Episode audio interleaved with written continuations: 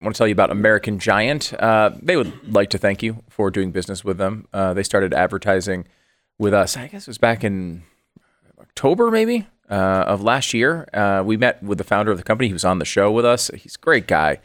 And, you know, we told him about you, about how you believe in American workers and how you believe in American manufacturing and how the world doesn't seem to do that anymore.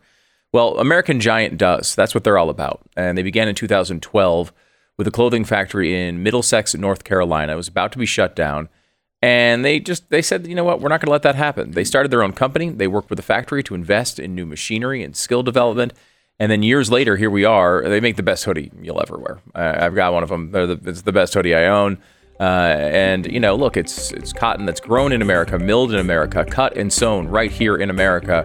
American Giant, uh, thank you from all of us here to help, you know, and your help helping them grow. And thanks to American Giant for actually caring about this country.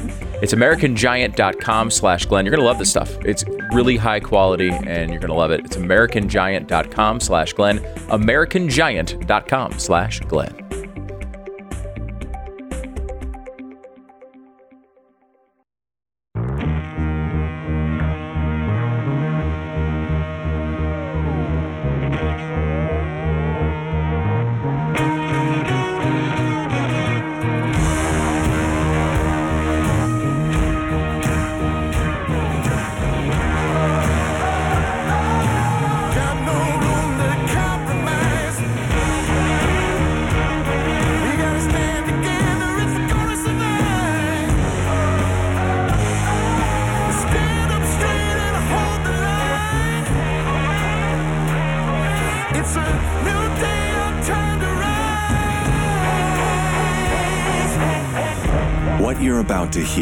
Is the fusion of entertainment and enlightenment.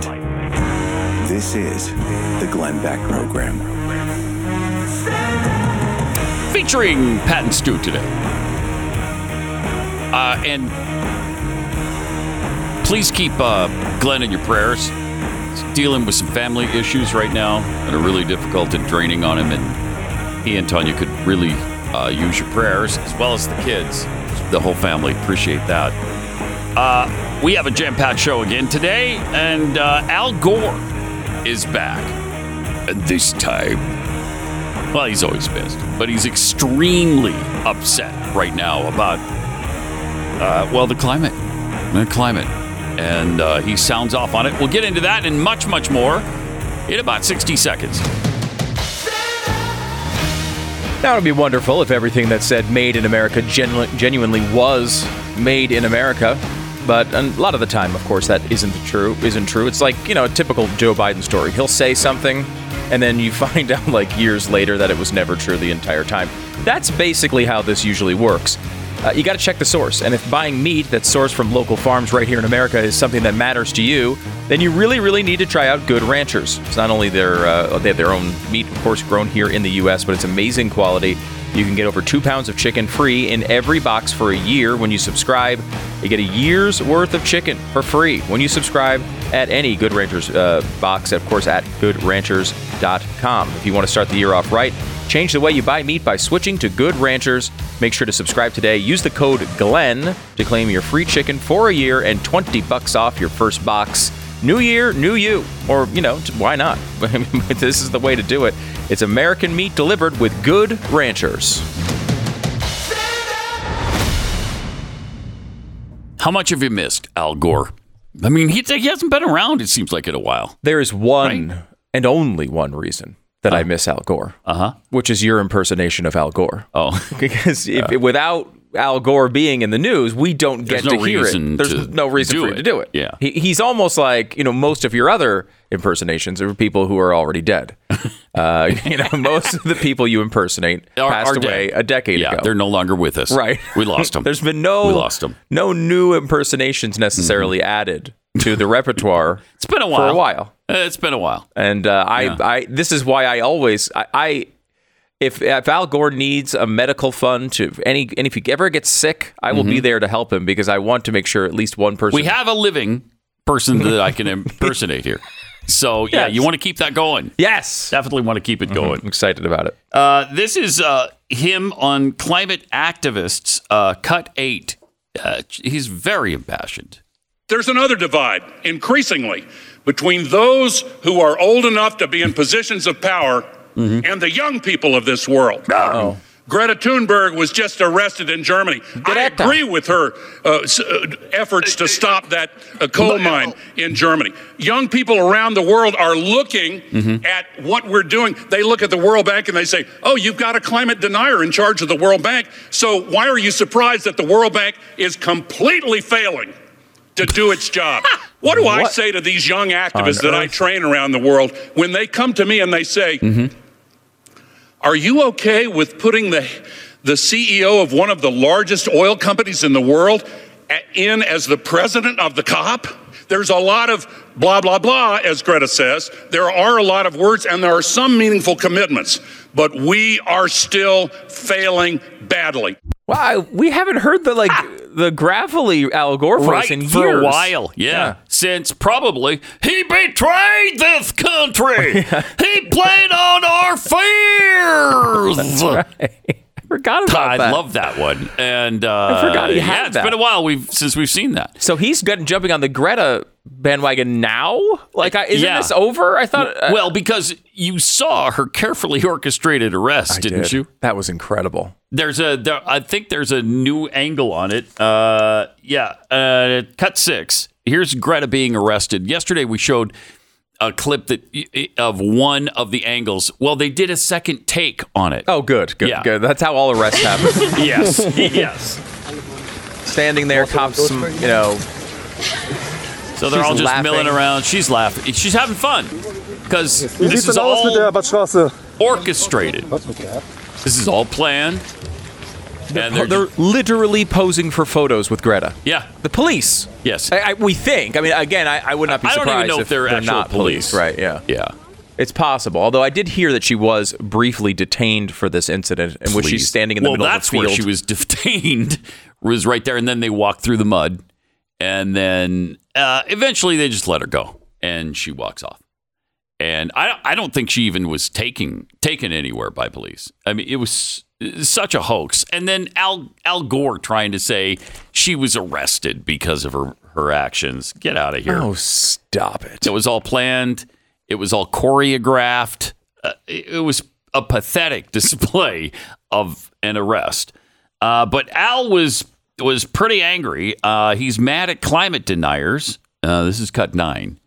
Enough already. Enough. And I, I don't want to get sidetracked onto what needs to happen, but we need to scale up mm-hmm. climate finance, but we Oh, need yeah. desperately We to really scale do. down anti climate finance. Thank Of you. course, yeah. And we are still subsidizing the burning of fossil fuels Oh. globally at a rate 42 times larger than the subsidies dumb. for the shift garbage. towards renewables and EVs, Flat out uh, lie. et cetera. Of We need new leadership at the World Bank. We need them to uh, scale up the leverage and vastly increase the amounts that are, are committed. And we need to rein in the anti-climate activities of the fossil industry. I love this. Even It's the psychopaths of the World Economic Forum are sick of him. Yeah. they're like they, they're like, need new leadership though at the World Bank because I guess the World Bank isn't doing enough for climate change. Is is that what he seems to be saying to you? Because that's Yeah. what it sounds like to me. And that's an what do you want stance. the World Bank to do about climate change? Bizarre. Can and could we Bizarre. possibly be spending more money on climate research and finance? And uh, I I mean, these companies get. I mean, we, we were just throwing trillion. We just passed a giant bill where there's trillions of dollars going to these companies. Mm-hmm. Uh, we're we're constantly doing this, and no money going to actually look for energy sources that work and are inexpensive and reliable. None of that happens at all. I mean, this is such a bizarre stance. And you look, you know, Al Gore at this point in his life, I think, is looking for relevance more than anything else. You know, the screamy voice usually only comes out when that's what he's doing. Mm-hmm. But the idea that they're not getting enough money for this crap, what are you talking about? I mean, know. think about Solyndra. We're just throw, you know, they're like, oh, we've got circular solar panels. Oh, here's $20 billion. How much do you need? a circular solar panel. Here they are.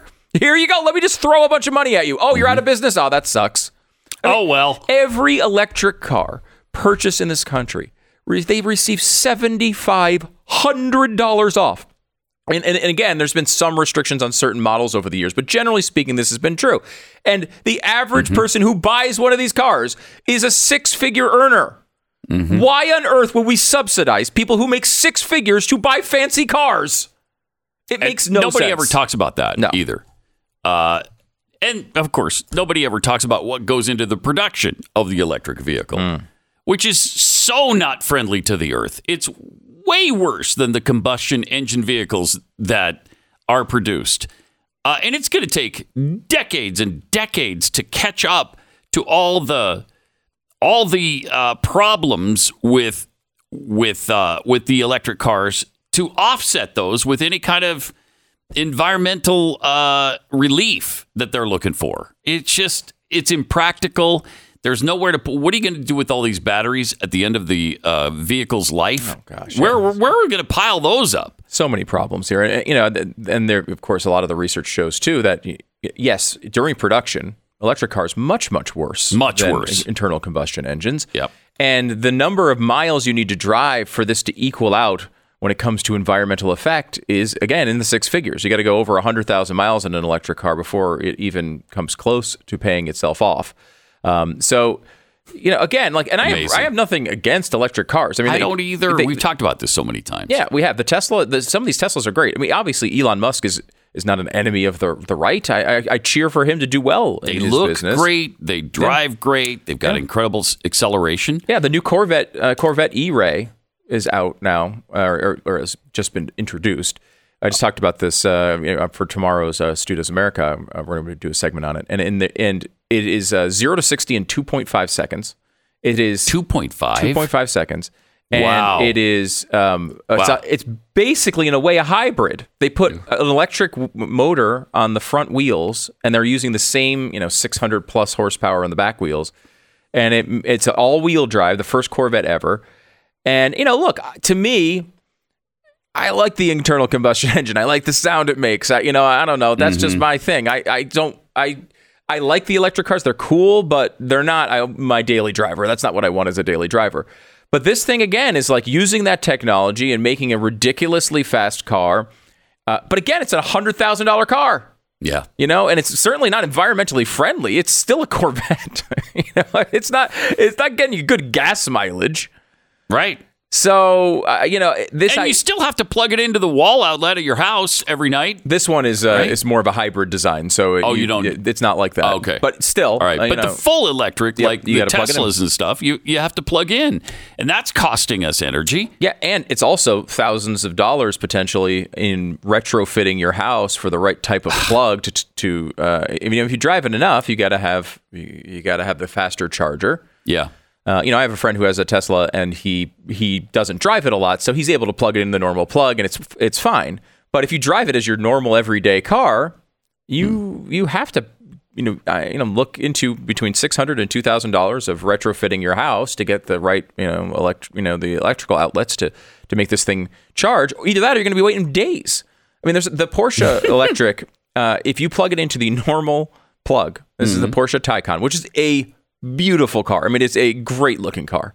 And but if you plug it into a normal outlet and it's very low in battery, it could take about three days to charge. Three, oh, that's not bad. Three days. Just the three days, though. okay. So know. just so you don't have anywhere to go in three days, you're Right. fine. You just stay home for three Y- days. yeah. Again, this is why we How all work from that? home now. Just do Zoom calls. a, They're just not practical. That's why I don't have one uh, because it's just not. I really, when we test drove that Tesla that they brought here, Yeah, uh, years ago several now. years ago, uh, and we experienced that. I really wanted one.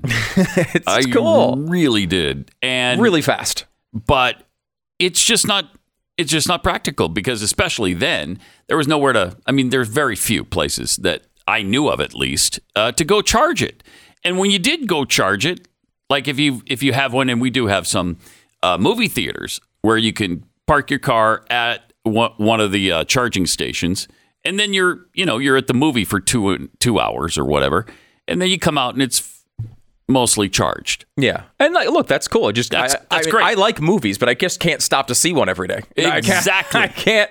I can't just stop by. Exactly. Now, if I drive from here to, to Houston, I'm going to have to first of all find the special specialty places where they where they have Yeah. these charging stations, and then sit there for I don't know an hour, Yeah. forty five minutes at least. Yeah, and you get some some of the fast chargers now will do a better job. I mean, look, it is improving, but I, I do find Slowly. it fascinating that the left has now come to a position where, and I, I don't know if you've noticed this at places like the movie theater, where they do give you these nice uh, parking spots with the charging thing, Mm-hmm. and I think they're closer than the handicap spots. I think they'd rather have people who can't walk.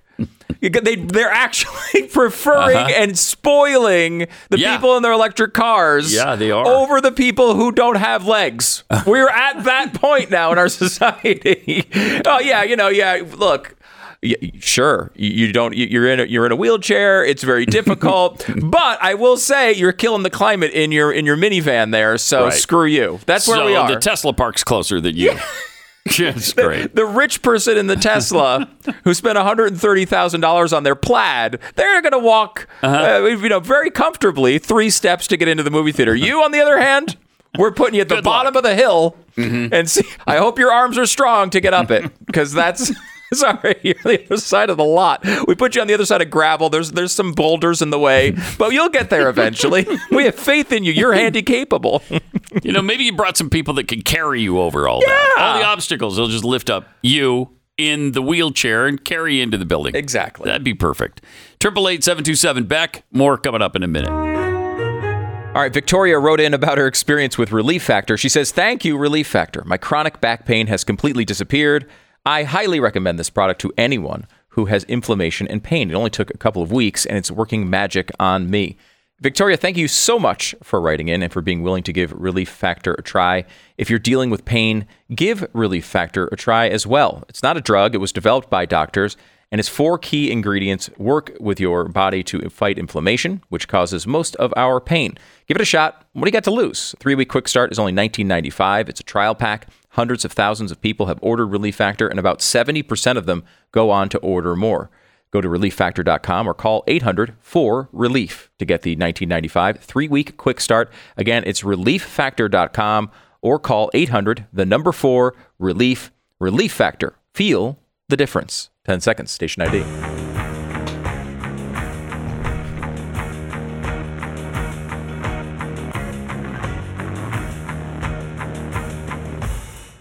Right, we got one more fun Al Gore clip uh, because it's been so long since we've heard from him that uh, I wanted you to experience the uh, the full frontal effect of Al Gore because it's great. Uh, you should never go full Al, Al Gore. never, Never. Really? Never go for it. You don't want that.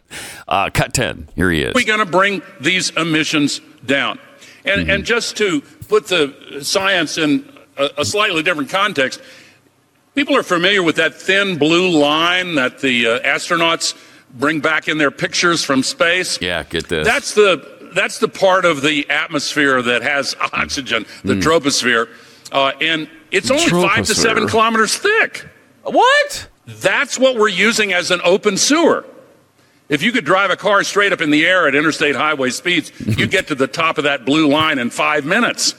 And all the greenhouse gas pollution would be below you. We're still putting 162 million tons into it every single day. And the accumulated amount is now trapping as much extra heat as would be released by 600,000 Hiroshima class atomic bombs exploding every single day on the Earth. That's what's boiling the oceans, creating these atmospheric rivers and the rain bombs Yeah. and sucking Rain the moisture bombs? out of the Yeah. land and creating the droughts and melting the ice and raising Yeah. the sea level and Right. causing these waves of climate refugees predicted sure. to reach one Get this. billion in this century. One Look billion. at the xenophobia and political authoritarian uh-huh. trends that have come from just a few million refugees. What about a billion? We would lose our capacity for self-governance Yeah. on this world. happening with him? We I have know. to act. So, in answer to your question, I would say Uh. we have to have a sense of urgency much greater than we have yet Much had, and we need have had, and we need to make Uh. some changes. What is he so irritated about? Is he a Chargers fan or something? What, why is he so upset? Because we are not doing what we need to do, Stu.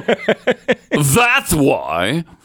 Uh, it's uh, there's so much there. I mean, where do you even begin? I don't know if I'm. I'm first of all, I'm all in on the rain bombs. I, I need. We need. We need to talk more about rain That's a, bombs. that's a new thing that they've done for I, I don't know a rainstorm. It's a, it's like a rainstorm. And I want to make sure I'm, I'm It's raining. It's raining hard, probably. Yeah, it rains probably hard. Rained, rained very hard. and it's hard. never you know this. It's never rained hard before. It's never rained hard before, Mm-hmm. but now it rains hard. The other thing is, uh, how many nuclear bombs had to go off? A hundred and sixty thousand every every day. day. Every day. All that makes me think is that wow, nuclear bombs are not that effective. That's what it makes me think of. Well, certainly not the Hiroshima and uh, Nagasaki. Right, that's like nothing. Yeah, they were nothing. They were nothing. Apparently, because right now we're you know Jeez. look, we have tons of problems, but uh, certainly when it comes to tech technology and you know life expectancy and everything else, with the exception of a little pandemic we had recently, uh, it, things are pretty good when it comes to human history. Mm-hmm. We we're living longer. We we uh, we've pulled a billion people out of poverty. They're no longer starving. Where does this like this vision of this hellscape that we supposedly live in that environmentalists believe is constantly active? Yeah. Where is this It place? comes from the climate. I don't know. I don't know, but they invent all these new terms like rain bombs and polar vortex, or is it vortex? uh, and then what was the other thing that they've? I, I don't. They changed all of all of the definitions of normal weather events that we've had forever.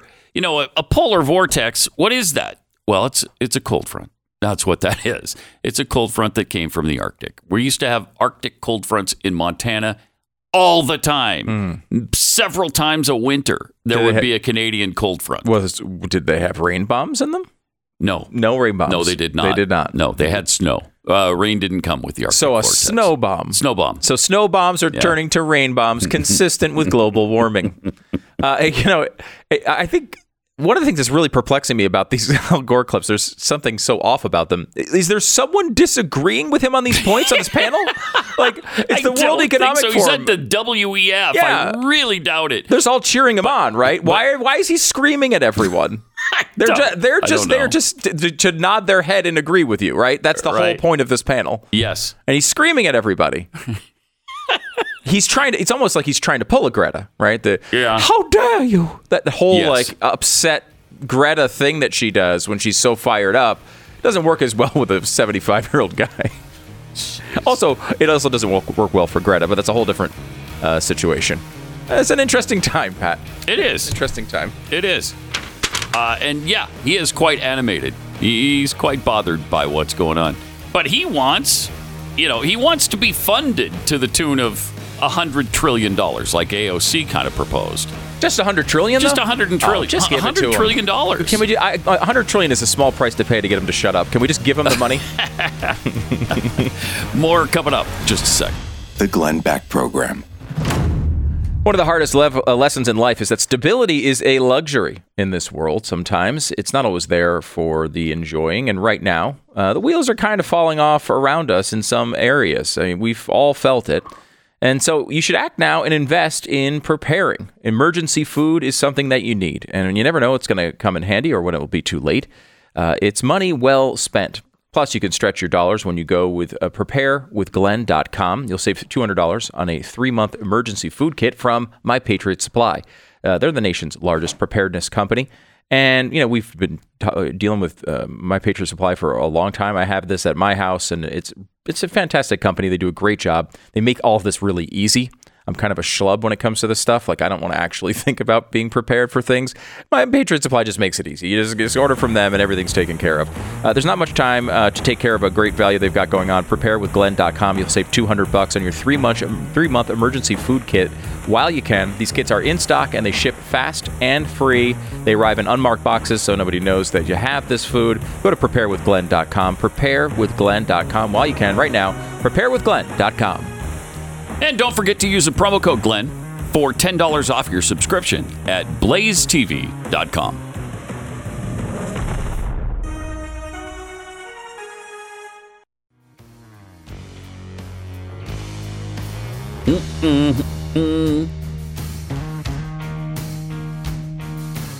Triple eight seven two seven B E C K. Pat and Stu for Glenn today. Uh, Al Gore has has really reinvigorated uh, my concern uh, about the climate Really? Uh, yeah. This worked. I do not want to be a denier. For the people who deny that we have climate, I, I think they're I think they're wrong. And frankly, I just don't I don't agree with them, and I never have. We do have a climate on this planet. I think they're confusing us with uh, with Mars, uh, which does not have a climate, but we do, and I would never deny it. And it's Um, clear the differences. I mean, one, yes, they're both round, you know, but Right. one is well, we like reddish. That's what they tell us anyway. Yeah, But have you ever witnessed it from space with your own two eyes? I no, haven't. You've seen. I haven't. You've seen these uh, fake photographs right. about a round planet. Yeah, I learned this all from Kyrie Irving, and it was it was quite convincing. It is incredible how uh, you know we. I think you guys played it too. The Chelsea Handler. I mean, that Yeah. goes beyond the flat Earth thing. A person who thought the sun and the moon were the same thing. oh, such a good clip. Oh, Such a good clip because I love it. because it just shows that these people in Hollywood who give us all this advice and tell you tell us about the climate and tell us about every other piece of science we're supposed to believe. yeah. Most of them are idiots. Oh, complete. You need to remember that. Complete. I mean, listen to this. I didn't know, and this is true. I didn't know until I was 40 years old that the sun and the moon were not the same thing. Uh, okay. And she goes on to I mean, explain it. that. Yes, she did. Yeah, that you know, she thought when the sun went down, the moon popped back up. and they were why the same would you, thing. It why just would you call it the moon. something different then? Why would you? Why wouldn't it just be the sun, or why would it? Wouldn't it just be the moon? Um, why would you call it a different thing when it's in the day and it, or at night? And these are the type of questions that at 40 you'd think you would have asked yourself by now. Yeah. Right? Like at Yeah, you 4, would think. maybe not. Uh-huh. Right? At 4, you maybe you believe that the sun Though I do believe I've never heard of it before. I've never heard of anybody who thought the sun and, and the moon were the same. even Have you ch- before? No, uh, never. And even a child, you know, reads like "Good Night Moon," right? Like, Right. and they know they're not referring to the sun. right. Right. Like I really do feel like at four years old, most people know they're not the same thing. I They might not understand all of the physics at that point, Yeah. Pat. You know, they might not know the exact distance that each is away from Uh-huh. from the Earth, but Yeah. I think they're relatively. One of them looks considerably closer to the Earth Mm-hmm. than the other. yeah, Plus, at night, you can stare directly into it, whereas in the day, it might be harmful. So, Well, maybe there's is there a switch? Do we know? I mean, like is Uh, it like a dimmer switch. There's a dimmer Oh, yeah, switch yeah, that yeah. kind of just goes off, it's possible. and it just dims, you know, dims the sun until it turns to the moon. like if you have a bright light in your in your uh, your dining room, Mm-hmm. and you you look at it, ah, gosh, that hurts my eyes. Turn the dimmer down to the lowest setting. Yeah. all of a sudden you can stare right at it. Yes. I mean, I just uh, maybe she's not wrong here. Uh, you know, maybe maybe because she she goes on to talk about how she was on an uh, she was riding an elephant when all of this happened, and uh, maybe the maybe the person who was driving the element uh, elephant around, which by the way those are motorized creatures, not not not animals. We know that now, uh, just science. But uh, maybe that person didn't know. Maybe Yeah, that I think person we, was wrong. We have that full clip just to remind you how brilliant uh, Chelsea Handler is. I didn't know, and this is true. I didn't know until I was 40 years old that the sun and the moon were not the same thing. I find this hard to believe, but what are you talking about? It was I was shocking to me as well. I mean, Well, of course, it must have been more shocking to you. I was like, I was in Africa. We were on safari. My sister and I were riding an elephant, Mm-hmm. and there was a man riding an elephant for us because we don't know how to ride an elephant. Yeah. And my older sister Simone looked up at the at the at the, the sky and she said, Chelsea, Chelsea, look up. It's not often you get to see the sun and the moon at the same time. Yeah. And I was like, looking, I was like Scooby Doo. I'm like, I said it. I go, wait. I go, but they're always together. And as soon as I said that, she turned around. She goes, what did you say? And I was like, oh, shut up, shut up, shut up. I was like, I'm like, I knew what I said was wrong. Giddy up, elephant. I was like, let's canter. Is that what an elephant does? Oh my God. And um, I and, and and she looked at me. She goes, "I need you." And I just tried to gloss over it. I was like, "Never mind what I said. I know." And she said, "No, I need you to tell me what you think is happening between the sun and the moon." And I was like, honestly, I just assumed when the sun went down, it popped back up as the moon. You know? The little costume change. Is that? Like, is that not what's happening? The man riding the elephant spoke no English and went. and he's just like another dumb American. You know? That's embarrassing. That that's a. Why do you tell that story when it really explains how stupid you are? I mean, obviously, at some level, she she knows it's going to be funny on the show. She's a comedian. She's telling, I think, a true story, but like Very. she's going for laughs and getting them right. Yeah. Because I mean, you, But it doesn't it- make any sense that you would tell it on national television. Part of the story is that you were embarrassed to tell your sister. Yeah, Right. And now you're telling the world. The world, right? So now everyone knows you're an idiot. Uh, so that's part of it. But I think it's it's interesting to note that this is a person. You might say, okay, Chelsea Handler. You know, who is she? Well, you know, this is a person who, by the way, has been lecturing us about politics for Yes. years and years and years and years and years, Right. and telling us how stupid we are as, as conservatives. But also a person who's successful enough to go on an African safari and ride elephants around, right? Like this is a person who's made it in life to some level. Mm-hmm. Yeah. I mean, have you ever been on an African safari, Pat? I have I never not. have. Now, I have No. also no desire to go on an African safari because it's so outdoorsy. Like, I'm really more of an indoorsy guy. Mm-hmm. Uh, but still, like, there's some level of success associated with going on a trip like this. And, you know, she's done mu- a lot of this stuff. Well, she's yeah. sh- she's shot shows all around the world. Like, she, and here's, and she's obviously She's a person who makes seven figures a year. seven figures a year. And Yeah. obviously, we've just given you complete and total evidence that she's a moron. Like, I, Yeah. she's obviously a complete idiot, Right. and yet she's. It explains God bless political America. beliefs, I'll say. Yeah. I'll say I mean, that's Yeah. Mm-hmm. absolutely America. Uh, unbelievable. It's bit- absolutely amazing. This is you go back to the 13th century. This is the type of person who you know probably starves on the side of the road because she's so Yeah. stupid and no one wants Yeah. to help her and there's no there's Instead, not enough she's a to- millionaire. right instead she's a millionaire she's going on safaris Yeah. to africa and riding elephants around and looking for the moon and the sun like this is a miracle of modern society that she is able to maintain life Plus, she said it happened. She had this amazing realization when she was 40. That was seven years ago.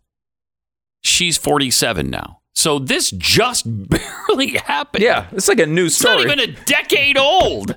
Her realization that the sun and the moon are different things. I Wow, mean, that's fantastic it does make you feel good in that, though. Uh, it shows you the intellectual capacity of these lefties. It shows why they are so uh, such big proponents of big government and abortion and uh, unlimited uh, border crossings. It shows. Yeah, and, and it a lot of times you look at these beliefs, especially as you know people who might listen to the show every day, someone who I don't know reads occasional things. Know, I'm not looking Mm-hmm. for a high bar here, but like you know someone who's mildly informed. And you look at this, and you're like, these views are just childish, right? Yeah. But that's Mm-hmm. the thing; these are childish people. These are people who are essentially intellectual children. They're people who think the sun and the moon really are the true. same thing. That is who you're ta- when you have people who are trying to get you canceled on Twitter because of something that you said, they likely think the sun and the moon are the same thing. That like that's the level of the person you're talking to. So it's up to you whether you engage in, in in that nonsense. I don't know that it benefits anyone when you do.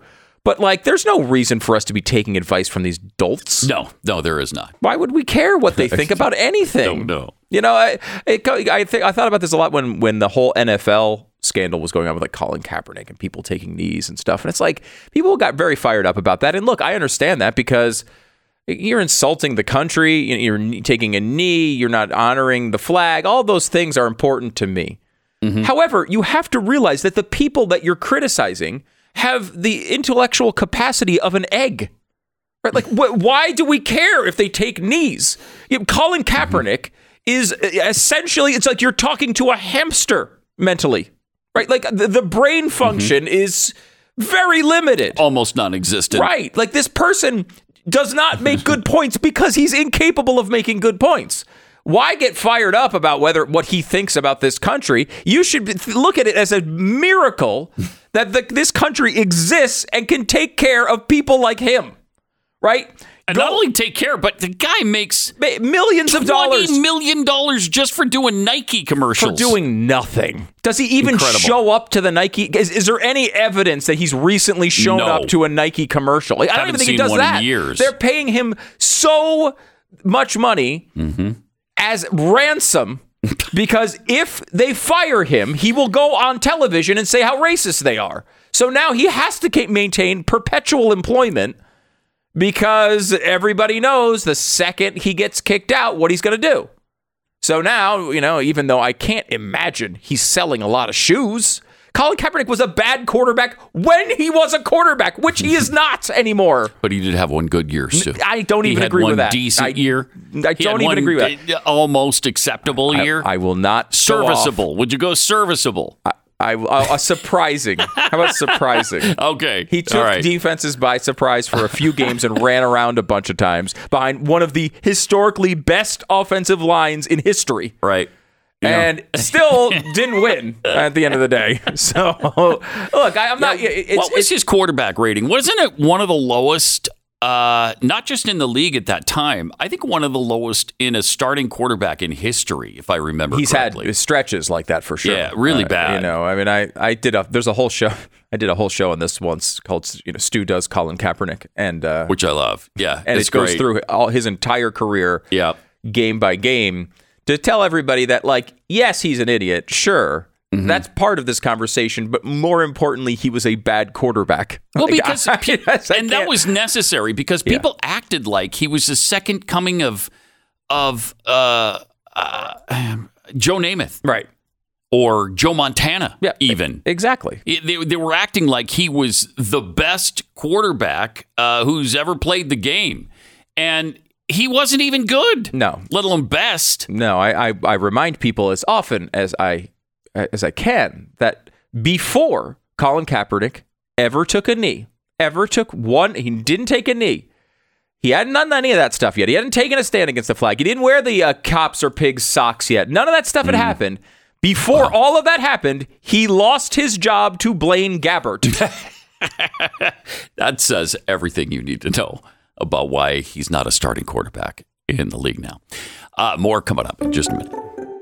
Well, we're halfway through the first month of the new year, and already those New Year's resolutions are probably starting to weigh you down. Um, so, one thing you can do take something off your list. Do you have a box somewhere of your family's uh, treasured home movies and photos, maybe tucked away behind the old, you know, bowling trophies in the back of the closet? And you've been meaning to find a way to preserve them for years, but you know, it seems like a lot of work, and it is. But it's not if you use Legacy Box. Legacy Box makes checking this off your to do list very easy. Just send your Legacy Box filled with home movies, photos, whatever you have, all these different formats, and you'll get back digital copies along with your originals in a format that is now permanent.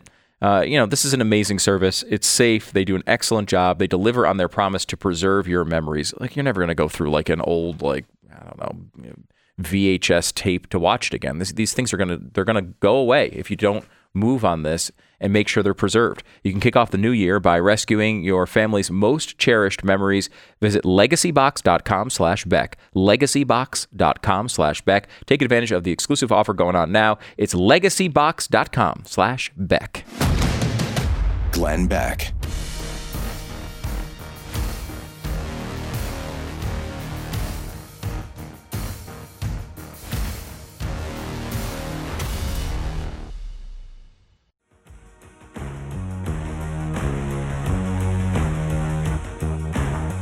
By the way, as I was ranting about um, Colin Kaepernick, I should remind you that you can get, yes, I have shirts and mugs made with that phrase. You know, before Colin Kaepernick ever took a knee, he lost his job to Blaine Gabbert. So if you if you want to make sure people know this, it's my favorite shirt to wear to like a tailgate because So people look at it and it kind of looks like a shirt that's honoring Colin Kaepernick until you look closely, uh-huh. and then you realize actually no, it's the exact opposite. so just in case, If you know football at all, Yes. you know Blaine Gabbert is uh, maybe one of the worst quarterbacks in the history of the NFL. Uh, I mean, he, uh, you know, he was a bit of a disappointment. He, did beat win out Colin Bowl. Kaepernick. he did. He does have a Super Bowl ring, and he beat out Colin Kaepernick, so he's Yes. got that going for him. um, and he's still in the league, unlike Colin Kaepernick. yeah, we should note. incredible. Um, and uh, that's available at studoesmerch.com. Uh, studoesmerch.com. If you use the code stu10, you can save ten percent. By the way, really good news. uh, Facebook and Instagram will now allow transgender and non-binary users to flash their bare breasts Finally. on these services. Finally, I've been. We've been. de- How long have we been demanding this? We started Oh, a charity years ago. Late ago. 40s, I think. yeah, think. Yep. we mhm. started doing this. Yeah, and we've been raising money. Like Glenn was raising Mm-hmm. money to save people in Afghanistan. We were like, we got to get these non-binary people to be able to show their breasts on Instagram. And now they can. So it was successful. And I'm- Finally. I'm, darn proud of it. Darn proud of it. Uh, now, Pat. Mhm. So women can't show their breasts. no, if you're a biological woman, you may not show your breasts. Okay. On uh, So Facebook. if you were a, let's say you're an Instagram model, a bio- biological woman, you think maybe Uh-huh. there might be some clicks in this here if I, I, I can show my bountiful bazooms. yeah. Um, you could theoretically just identify as a man, not have any of the surgeries, just identify as a man, put it in your, your pronouns. Hmm. and then show your bare breasts, and probably get lots and lots of clicks. Logically, I think you probably Would seems this like you could, right? This is a new industry completely. Wow. Yeah. I'm surprised. Uh, this is going to be a, a thing, isn't it? People Well- are totally going to do this. Meta's oversight board, an independent body of experts, uh, which uh, is, they, they call it a Supreme Court for for Facebook or whatever, uh, for content and moderation censorship uh, policies, ordered Facebook and Instagram to lift the ban on images of topless women for anyone who identifies. Which is what you're saying you would do if you're an actual female. You just identify as a male. Then I believe you could uh, show your breasts. So that's for anybody who identifies as transgender or non binary, meaning they themselves are neither uh, male or female. Yeah, I think you could circumvent this policy. Huh. If you identify as a man. That's interesting. Because I think, yes, people will do that, will they not? I think It just makes sense that they would do it. Certainly seems like something that would happen on, on Instagram. Yeah, it does. so get excited, everybody. Install your apps now. Log in soon. So all bets are off now on Facebook and Instagram. Good luck with that. The Glenn Beck Program. Let's talk, tell you about Built Bar here. Uh, Built Bar is, and this is something that started with my wife, actually. She found Built Bar. She started talking about it a lot. Tania heard about it from Lisa, my wife, and then Tania told Glenn about it, and now Glenn's been talking about it like crazy. These are the best, you know, protein bars you're ever going to have. They taste like candy bars. Uh, most Built Bars have about 130 calories, about four grams of sugar, four grams of net carbs, 17 grams of protein but they're also made with 100% real chocolate. So you're going to love it. They've got amazing flavors. They're always trying like crazy new stuff. And one of the ones Glenn's been raving about lately, lately is their puffs. They have these like marshmallow puff type things, and mud pie is one of the new flavors that he like just adores. Uh, so check it out. Uh, you know, you could throw all the rice cakes, you know, where they belong, you know, in the nuclear waste dump or whatever that is. Go to built.com, use the promo code BECK, get 15% off your new order. It's a great move for a New Year's resolution as well. Try these things out. Uh, the code is BECK for 15% off right now at built.com.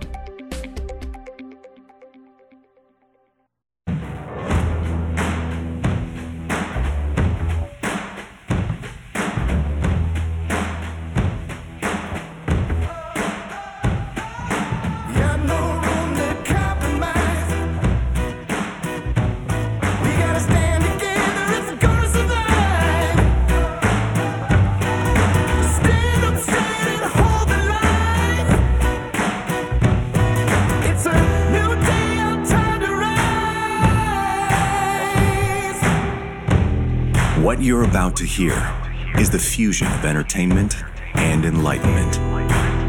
This is the Glenn Beck Program.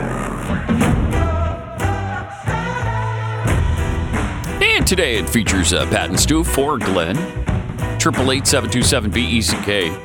Uh, the Pfizer CEO, uh, Al Bourla, was asked a whole bunch of questions while he was walking down the street, and he, I think this was in uh, Davos, and he didn't want to answer any of them. But uh, we'll show you what. Uh, and you'll be able to hear what was asked him. Really, like 29 great questions put to the head of Pfizer. We'll get to that in one minute.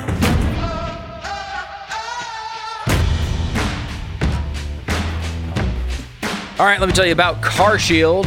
Yeah, no matter how well you take care of your car, one of these days it's going to need repairs. And if your luck is anything like so many people across the country, it'll most likely happen a day or two after the warranty expires. What you want to do is have a plan that already is in place. So you're not having to scramble to figure out what to do when something goes wrong. That's why you need CarShield. CarShield offers protection plans for about 100 bucks a month. All you have to do is choose the mechanic that you know you want to do the work, and CarShield administrators handle the rest. It's really easy, and you'll save a ton of hassle. You can also count on CarShield to help take care of you when your car breaks down and you're stuck on the side of the road. Every protection plan includes coast to coast roadside assistance, rental car options, and trip reimbursement at no extra cost. Lock in your price today and it will never go up. Go to carshield.com slash Beck, carshield.com slash Beck, or call 800 227 6100. Save 20% on your plan. It's carshield.com slash Beck or 800 227 6100. Carshield.com slash Beck or 800 227 6100 to save 20% with CarShield. All right, you have got to see uh, this interrogation of uh, of Al Bourla from uh, Pfizer. He's the he's the CEO, and he had a couple of people on the street asking him questions, one after another, and uh, it- they didn't ask him to stop. They didn't ask him to, you know, do anything formal. He could have answered them just as he was walking down the street. But uh, here's what happened. This is um, this is cut uh, twelve. Mr. Bourla, can I ask you, when did you know that the vaccines didn't stop transmission? How long did you know that without saying it publicly? Thank you very much. I'm sorry. Answer that question. Thank you very much. I mean, we, we now know mm-hmm. that the vaccines didn't stop transmission. Yeah. But why did you keep it secret? You said it was 100% effective, then 90%, then 80%, mm-hmm. then 70%. But we now know that the vaccines do not trans- stop transmission. Why did you keep that secret? Have a nice day. I won't have a nice day a nice until day. I know the answer. Why did you keep it a secret that your vaccine did not stop transmission? Is it time to apologise to the world, sir? To give refunds back to the com- countries that poured all their money into your vaccine that doesn't work, your ineffective vaccine? yeah, you have a little bit around. Are you not ashamed of what you've done in the last couple of years? Do you have any apologies to the public, sir? Are you proud of it?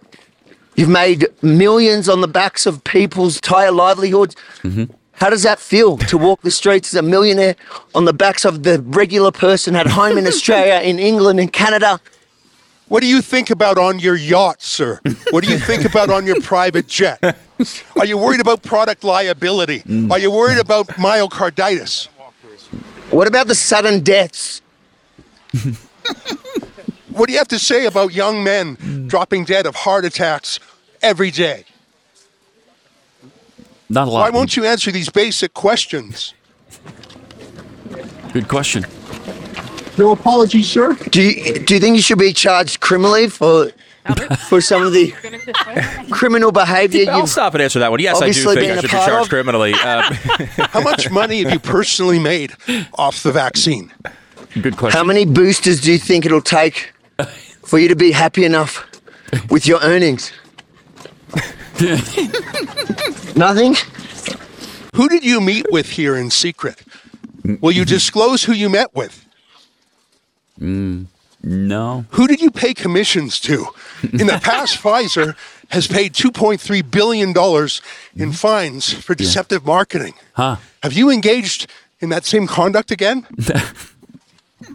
Yes. Yes. I yes, have. yeah, thank you for asking. you Yes, under uh, investigation like you were before for your deceptive marketing, sir?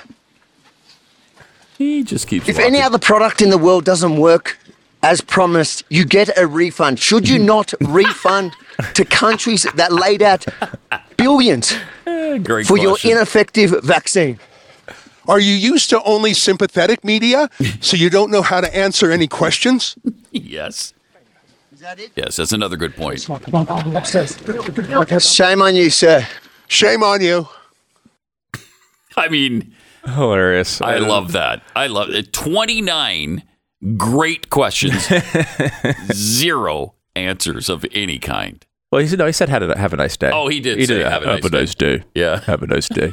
It'd be great at the end of that if he's like, "I'm sorry, I, I just don't speak English," and uh, uh, you know, it's it's a it's a uh, they're persistent. I'll say Yeah. that. They'll, they'll say that. I mean, that's not easy to do. no, no, That's It's- hard. It's also odd that the guy, you know, the CEO of Pfizer, in, in this climate, is walking around with no Yeah. security or anything. Like Very true. again, like you know, he he should just answer questions, of course, but uh, Mm-hmm. he's not going to. I'm surprised though. In Davos, he's not he's not walking around with a bunch of very large men too. with very large weapons. Me too. They just kind of shoo these guys away. Yeah. And Yeah. there was none of that. I will say that, like, you know, we do know what Pfizer does here. They make the, the little blue pill. He had a yacht before this. Like, this is not. True. this is- he's not- he's not uh, financially uh, restricted in any way. You think he made some cash I think on maybe, Viagra? Yeah, You he think? maybe did okay That's with the. Viagra thing Yeah. and many other uh, medications. Um, but uh, yeah, you know, look, these guys are not used to uh, anybody but friendly media. That's They're for sure. You know, and uh, you know, like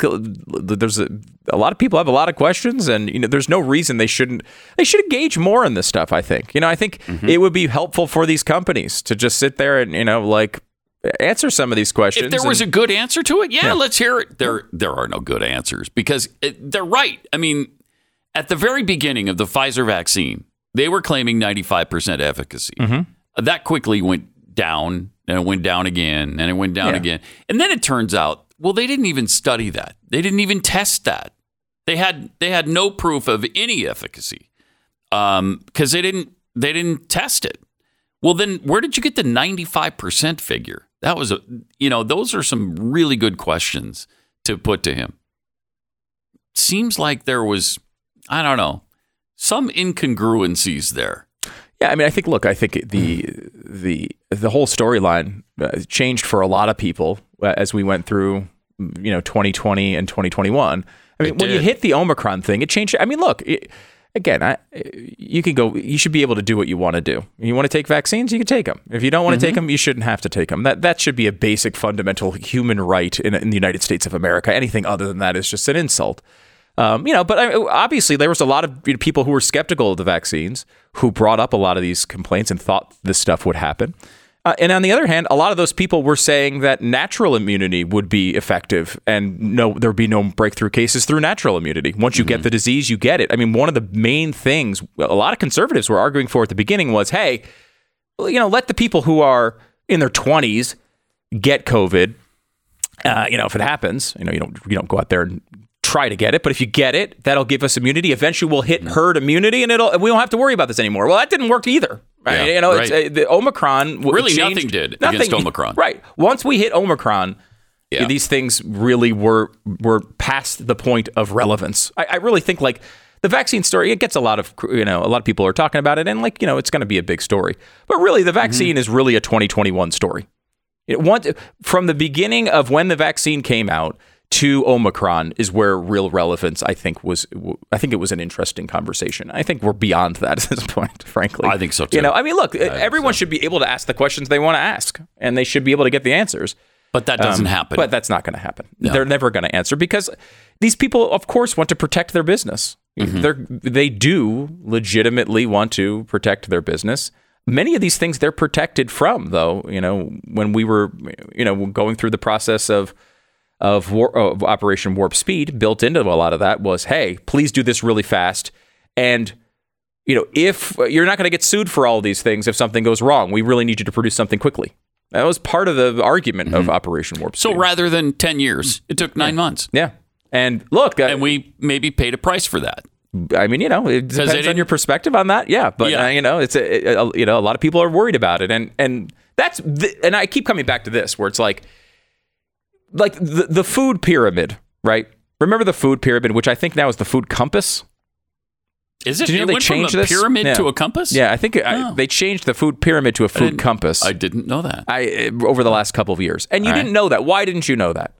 Why didn't you know that? Shouldn't you know that? The, the federal government that. is telling so, you yeah. you should follow the food compass, Pat. Huh. And I'm pretty sure Kexi Cookies is not on the food compass. like it, No, I It's in think the it bi- it is. is? Yeah, I think it is. It's like They're made with really interesting broccoli Oh, uh, really? and alfalfa sprouts. It doesn't taste like it at all. No, it tastes it like it's doesn't. made with That's butter right. and sugar. Lots of butter. right. Uh, So the- for years and years and years, decades, Uh-huh. the federal government had the food pyramid. And the food pyramid had, hey, eat a bunch of eggs, eat a bunch of meat, eat a bunch of grains, you know, all that stuff. We all remember looking at that when we were kids. Yeah. And there were always critiques on it. Like, hey, is this the reason why we have so many fat people? Like, people are trying to eat like the Are food pyramid? eggs creating a lot of cholesterol? Right? Like, yeah, we, everyone had these questions. We've gone back and forth on that for years. there are people who make really in-depth arguments as to why the food pyramid caused real societal harm and cost us billions of dollars because the government was promoting these things, particularly in hmm. schools, that created fat children, that created fat hmm. adults, on and on and on and on. That all exists out there. But how much passion is there really behind it? Does anyone care? Like they the federal government came out with a food pyramid. They made these recommendations about what we should eat, and you know what I did? Ate whatever I wanted.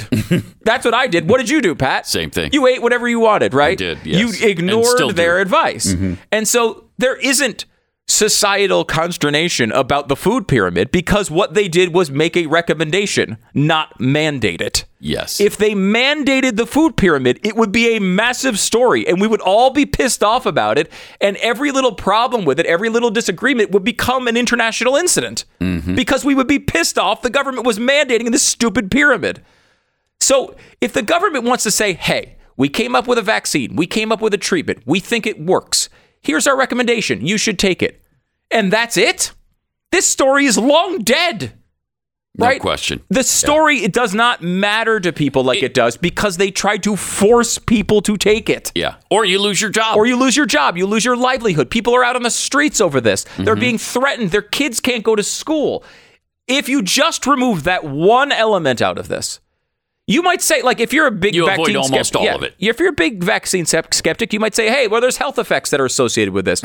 But the only the only people who would be dealing with them are the people who chose to take the vaccine. The people who said, well, I think there might be health benefits, wouldn't have to take it, and therefore.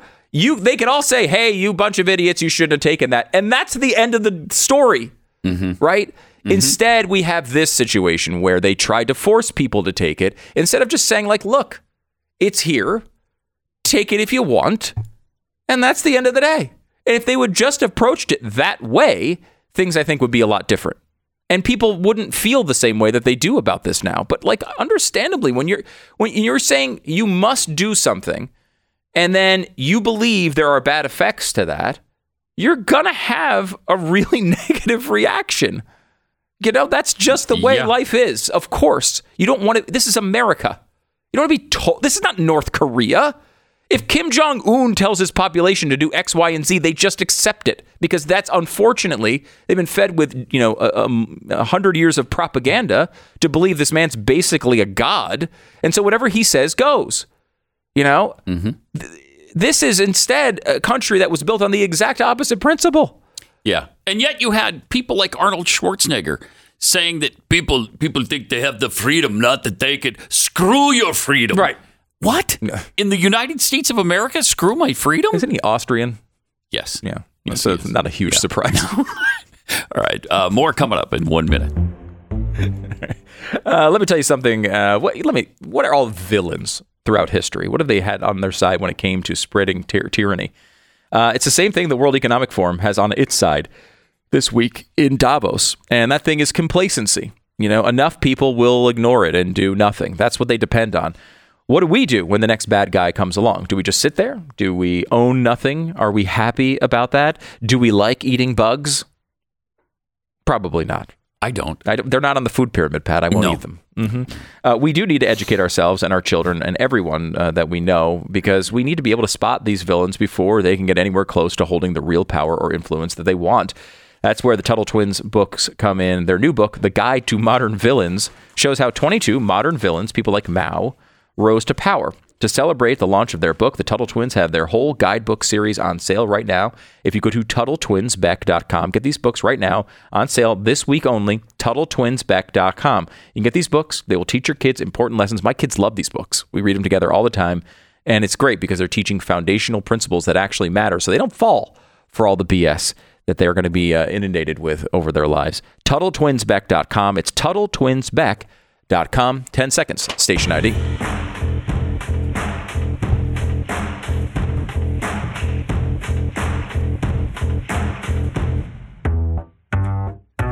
It's Pat and Stu for Glenn today. Uh, Al, Albert Bourla uh, wouldn't answer any questions on the street, but he did have some things to say. Had a really big announcement about what's coming from Pfizer. There's there's some new stuff that's extremely exciting uh, that they're working on right now, and he talked about that. Uh, Where are you on a flu vaccine based on mRNA? Oh, the studies uh, are running. They have completely recruited. We are waiting for cases as they accumulate. Means that people have been vaccinated, placebo, vaccine, and uh, the disease. Some of them will get disease, and then we are waiting to unblind the data to see what is coming. I think will come in the, this year in 23. Well, that's what I was going to ask. I mean, you can't guarantee a timeline depending on the clinical trials. No, because but your you- best guess, what would you think? Uh, I think uh, by the first half of the year, maybe. First half of the year. Yeah, June, July. Oh, good. Wow. And, and so, Good, good, uh, how far are we away from one vaccine that's both COVID and flu together? First, we need to have a flu. and uh, if we have a flu, already we started uh, uh, experiments to combine the two. Oh, good. Uh, so that we don't lose time again. Uh, I wrong? think we'll we'll come more or less all together if it is successful. First, Okay. first of all, he's a liar. Uh, he said it was first half of the year, and then he said July. That's not the first half of the year. it's the second half of the year. It's the only other half that exists. by nature, it's the seventh month. There's only 12. What this bastard? I mean, look, you know, you hope at some point the you know, the technology that they have, this stuff could be really promising. It might really do some incredible things in the future. Uh, you know, I, I, I'm, Might, I'm hopeful, maybe. but it may not. And you know, But they've given some people such a bad taste in their mouth over the vaccine now that they're going to be skeptical about Yeah. anything that comes Yeah, out. you, I mean, you know, look, know? you you know, it's totally, totally true, uh, and there's going to be. It's become a, a you know one of these issues that is split mainly on political lines, and then there's a good Mm-hmm. chunk of Republicans in particular. And this is uh, this is the opposite of what it used to be. I mean, it used to be people like uh, you know uh, Jim Carrey and. And uh, RFK Jr., and who, who's still, you know, very Oh, much in right. Mm. that movement, and uh, you know, what's her face, Jenny the blonde, McCarthy? Jenny, yeah, Jenny McCarthy, who kind of led that, you know, the anti-vaccine sort of movement, and they were largely on the left, and that's changed. I mean, there's a great story about a, a town in um, California, which was the most vaccine skeptical town in the country, and they're super liberal. They're like 90% Democratic voters, and this is before COVID. I'm talking about pre-COVID vaccines. okay. And so they were incredibly skeptical of the vaccines. You know, they they had breakouts of measles and mumps in the community and, and all these things because they were, you know, and they just they didn't want to to do it. RFK Jr.. They didn't listen to RFK Jr. and they didn't want to do it. And again, like I, you know, not necessarily the way I would advise people, but that's what they wanted to do. And so Mm-hmm. They decided to choose that way until they were skeptical of all these vaccines until the COVID. the COVID vaccines, where then the COVID vaccines Bizarre. were the thing that the So left was supposed to like and the right was not supposed to like. So then this town that had been super uh, uh, skeptical of vaccines for decades just switched completely and had the highest vaccination rate in the area. Wow. And we're banning kids from school if they weren't vaccinated. And all of these things, it was like the exact opposite of what they had been doing this entire time. Isn't that interesting? It's fascinating. It uh, really is. Especially since Donald Trump is the one who who really rushed that whole process through. Yeah. And provided a whole bunch of money to the pharmaceuticals to help them make it really quickly. And a bunch of liberals are like, "Yep, give me that Trump vaccine." Yeah, they all you know they all hated big pharma companies until the day the COVID vaccines came. It really is fascinating, Incredible. And I think honestly, it's one of the most uh, fascinating political developments that I've ever seen to see the next couple of years uh, develop because you know Donald Trump he just did an interview the other day. Yeah. he has not changed his view at all. That the vaccines Not are very positive. He says you know they saved hundred million lives. right. And you know, look, it's you know, he's survived this long because he knows his base very well, and he that is not a viewpoint that the base, base. holds right now. No, that's for sure. they may have held it in That's sure. 2021 and 2020, but they don't hold it now. No, and he's trying don't. to run in a primary against people who who are witnessing. I mean, DeSantis is a great example. He was just as pro-vaccine as anybody else back when these things were coming out, and now he looks very skeptical. Right. People know their base. They know how to react to their base, and Trump is like sticking by this. It's going to be fascinating to see if he can pull that off. It's not going to be easy. That's going to be a political gym, uh, gymnast routine that No question. I've never seen anyone pull off before. Yeah. We'll He's, he's done it before, though. He's been able to do that stuff before, so we'll see. 888 727 BECK. More Pat and Stu for Glenn coming up.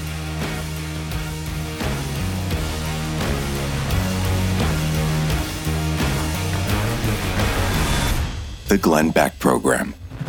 American Financing, NMLS 182334, www.nmlsconsumeraccess.org. It's easy sometimes to take things that we have in life for granted. If you're a homeowner, uh, you know, it's a pretty good bet that you felt a lot more secure about your financial future a couple years ago than you do now. Inflation is, you know, been a disaster, growing, you know, fatter and fatter under the watchful eye of an administration seemingly doing nothing but feeding it. And every day the American economy looks a little bit bleaker than it did the day before. There are ways to fight this, and American Financing knows those ways inside and out. American Financing is saving people just like you an average of $695 a month. It's kind of a lot, and you know you don't want to wait around to get started. American Financing, you can give them a call today. Their salary-based mortgage uh, consultants can help you guide uh, the, the process through this entire you know cacophony of options. They know it. They know they they know what the gimmicks are, and they'll keep you away from them. If you start today, you could skip up to two mortgage payments and give you additional savings. Call American Finance and give them a try. 800 906 2440, 800 906 2440, or go to AmericanFinancing.net. It's AmericanFinancing.net. Glenn Beck, Stu Burguiere, Steve Deace, Chad Prather, and me, Pat Gray. Listen to all your favorite conservative voices at blazetv.com, promo code Glenn.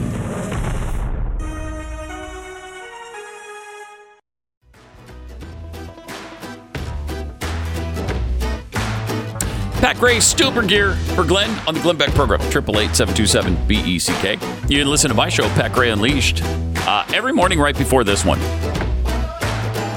7 to 9 Eastern, 6 to 8 Central, uh, or anytime you want, uh, wherever you get your podcasts. Same with Stu Show, except at a different time. Stu Does America, 8 p.m. Eastern, right here on Blaze uh, TV. Use the promo code Glenn at blazetv.com slash Glenn. And you, you can subscribe. Uh, Glenn, I'm not sure if he'll be back tomorrow. He's uh, been out for a couple days here. And, you know, Mm-hmm. again, we mentioned this earlier. Uh, you know, if you if you're a praying person, uh, it would be great if you could say some prayers for Glenn and his family. They're going through some tough times, and we appreciate Mm. your understanding. As you know, we- talked about some of that. I mean, Yes. they've really been through the ringer lately. Um, yeah. So yeah, I mean, It's it's been been, a, it's been a rough road, and uh, you know, so we do appreciate uh, all of your. I know he really, I mean, he really appreciates your prayers. It means a lot Mhm. to him uh, that so many of you take your your time and and and think of him in those moments. So if if you don't mind, it's a good it's a good time. It's never a bad time, Pat. No, a bad right. time. Yeah, never a bad prayer, time to pray. right now is Uh-uh. a good time. Right. It what I. And I think, you know, a lot of us think that Glenn's got a pretty sweet life. and in many ways, he does. yes. However, right now and for a while, um, they've gone through some rough times as a family. Yeah, so he's mentioned a lot of this stuff, and, and it's funny because it doesn't matter. Obviously, Glenn's very successful, guy at the Radio Hall of Fame, and you know Mm-hmm. he's, he does well. Uh, Glenn does well, you know, Mhm. in, in- Mm-hmm. his career. Uh, but uh, you know, some stuff it just doesn't matter. Hasn't made him immune f- like any it of us, It doesn't, It doesn't. uh, and from so, trials. So So anyway, we appreciate you uh, thinking of him and and uh, and hanging out with us here as we get to uh, fill in here for a couple days and make fun of Al Gore Mm-hmm. and and the CEO of Pfizer. I mean, at least at least we get to have fun when he's in Uh-huh. misery. that's always good. You know, we get to still enjoy ourselves, and that's the Mhm. most important. thing. I think we can all agree that's the most important thing. There's an interesting situation, and um, I, I'd like to know your thoughts on this, uh, Stu, because you still have young kids. My my kids are grown now, Mm-hmm. and so they don't do a lot of sleepovers. Um, and but I'm guessing that you. Oh, you don't- yeah, I mean- yeah, they don't. Uh, as adults, they don't uh, uh, sleep over at friends' house that often. Yeah, it's weird. Hmm.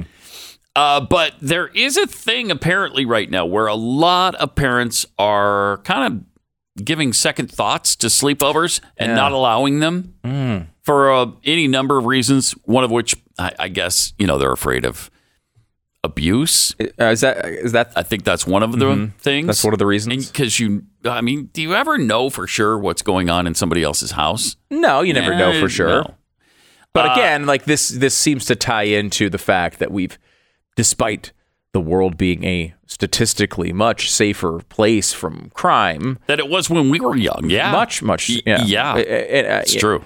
You know th- this is uh, Lenore Skenazy talks about this a lot where you know that we've kind of put this bubble wrap around our kids I'm I'm totally guilty of this at some Me level too.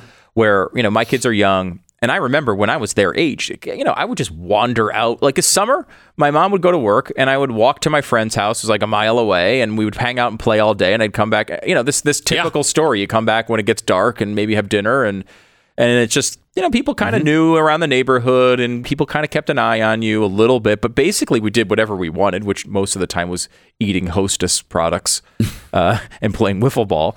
Mm-hmm. Um, and, you know, you came back and that was it. And I, my kids don't do that. Everything, you know, like that's not, I'm not, I don't let my kid walk around for a mile by himself to his friends. Like, I don't do that at all. Like, I- No. and I know because we think this way a lot. Like I'm a, I'm a guy who likes numbers. I can look at them and say, "Hey, I know intellectually this viewpoint makes no sense. Mm-hmm. I know it. I mm-hmm. live in a safe area. We are in a low crime period. While we've seen it tick up, you know, the 2020 period was uh, you know a little bit different. We've seen some things. Murder rate has gone up rate in some cities. There are some problems, you know, obviously some drug abuse issues have, have risen over the years, but generally speaking, we are in a low crime period. We are in, you know, I- the the most profound example of this is I was more than double, or twice as likely to be killed in a mass shooting at my school when I was a kid Then kids are now. than kids are now. And that is It's double? blows people's minds. Yeah. It's more than double. oh wow. In the I would now I if I when I was in high school, it was in the 90s and crime rates were higher. And the difference between mass shootings, uh, school shootings, I should say, back then and now is what we see now are very disturbed kids who get guns and try to essentially out take the leaderboard on their video game, right? They come in and they decide they're going to try to kill as many people as possible. So we see mass shootings. What we saw in the 90s were two or three people being shot in a fight. Uh, we saw people g- gangs bring guns to school, you know, like there, but it wasn't as much, you know, it wasn't 20 or 30 people dying, but people were shot at school all the time back in the 90s. It just wasn't noticed as much. And I, I, I find it hard to believe that a mom in the 90s who loses their kid because one person was shot at their school feels any, uh, you know, better about it than someone today who loses in a, their kid in a mass shooting. But Yeah. what this also means is more schools go without any shootings at all. Far more schools, when you look at the percentage of schools, go without mass shootings because when we do see a shooting, it's usually one of these larger spectacle type shootings, people looking for attention. And look, that's Mm-hmm. a whole other problem that's really difficult to solve. But the bottom line is when you send your kids to school in today's era, they are much more likely to survive and not be shot. Yeah, and they've taken a lot of precautions too. The Yeah. schools, uh, they're usually locked. Uh, it's usually much much harder to get in. Yeah, that wasn't the case back in the day. It used to be you just walked into a school and you went to the principal's office if you needed, you know, to give a note to your child or bring them something that they needed, medication or whatever. And you were not stopped or asked or frisked or you, No security guards. no security at all. Yeah, if- it's a, if- if it's a there's a much different situation if now. there was a fight that broke So- out in a school, like you know, the gym teachers coming down the hallway to help break it up, like that's how that, Yeah. that's how it worked. That's not how it Yeah. works now. No. So it is, it is, you know, in some ways, it's so much better. And the sleepover thing, I think, is part of this. Like we, we hear these big, you know, um, uh, these terrible stories, and they do happen. But you know, generally speaking, these rates are a lot lower than they used to be, and that's positive. yeah. Uh, And- we should, we don't need to bubble wrap our kids as much as we do. But one of the one of the concerns, apparently, in addition to the the abuse, if you don't know the parents really well, Mm-hmm. um, and do you really know anybody well enough to to trust uh, your kids to be there overnight? I don't know. I don't know because you just never know. You, so it's so funny. We just talked about this. I know. and it's not logical. It's not. It's not logical. It's not. But here's how illogical I am. Mm-hmm. Uh, my daughter, uh, my youngest daughter, was 16. So this was a few years ago because she's she's 22 now. But when she was 16, she wanted to walk down. She, uh, my wife wasn't home, and so she came in to me and and and said, "I'm gonna go down to the pond. We've got a pond like half a block from the house. Mm-hmm. She just wanted to go down there and and hang out. Uh, I don't know, throw rocks or whatever she was going to do at the pond. I'm like, no, no, you can't. No. Wait, 16? She couldn't go to the pond half a block away? Half a block away. No, I don't want you at the pond Well- because who knows? Um, Yeah. So I'm illogical that way. I am And too. I'm I not am sure too. why because because logically I do know that the crime rate is much lower, and you know what are the chances of her being kidnapped or whatever at 16? Very It's- low. It's low. Very low. Really, really low. I, I think part of this is, I, I know this is, I can only, I'll speak for myself here. Part of it is like, I just don't want to be the one who approves the thing that goes wrong. Like I, I like Yeah. I, I, like it's almost selfish in a way. Like I know I would beat myself up till the end of time if I was like, yeah, sure, go down to the pond, and then God forbid Something something, happens. terrible happens. And so you just decide like, no, just eliminate the, every bit of risk from their lives. Right. That's not how to build. You know, a, a healthy adult, right? I it's think we're seeing the effects of that. And so I do try, you know, when I realize this instinct to myself, I try to cure it in real time. My kids do sleepovers. Um, They you know, do? yeah, they do. We haven't stopped that. I, although I have seen, noticed there is some hesitance am- among parents now. You know, I, I'm not in the parents groups as much as my wife, but occasionally, she tells tells talks to me about this that she's talking to one of her friends, and you know they don't they don't really like to do sleepovers with their kids. And Yeah. again, you know, eh, these are people that that are friends, and you know, a lot of times that they know and I would think trust, mm-hmm. but there is a there's a hesitance.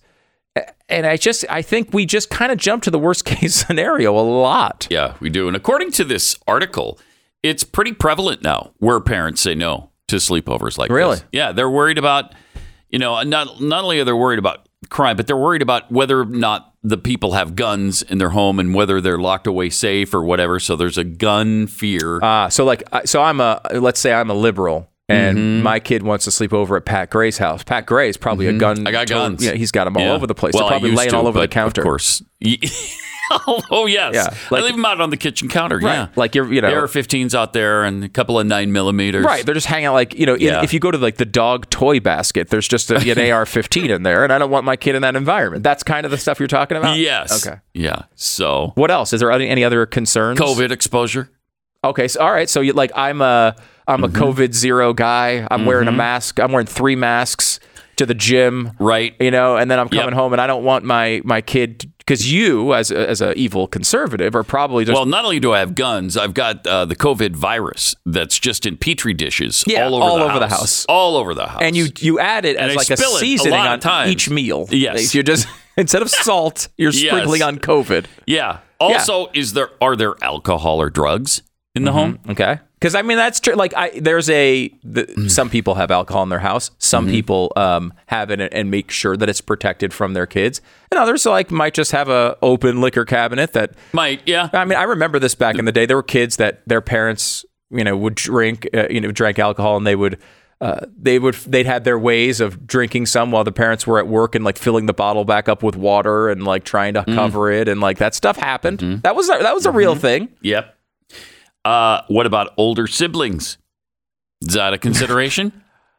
Do they have older siblings where something yeah, could happen? I get. Yeah, right. Okay, I can see that. Right? Oh my Uh, god, I'm never letting my kids sleep over anywhere. Why are you scaring me like this? No. I I- know. Again, I think there's appropriate. You have you do have to think about these things as a parent. I mean. I think that one of the big things is do you trust that other parent? Is the parent going to be home? Mm-hmm. Can they keep you safe? Are they going to safe? make sure things don't go awry Right. in the middle of the night? You know, are Yeah. you know, you want your kids sneaking out and vandalizing the neighborhood, right?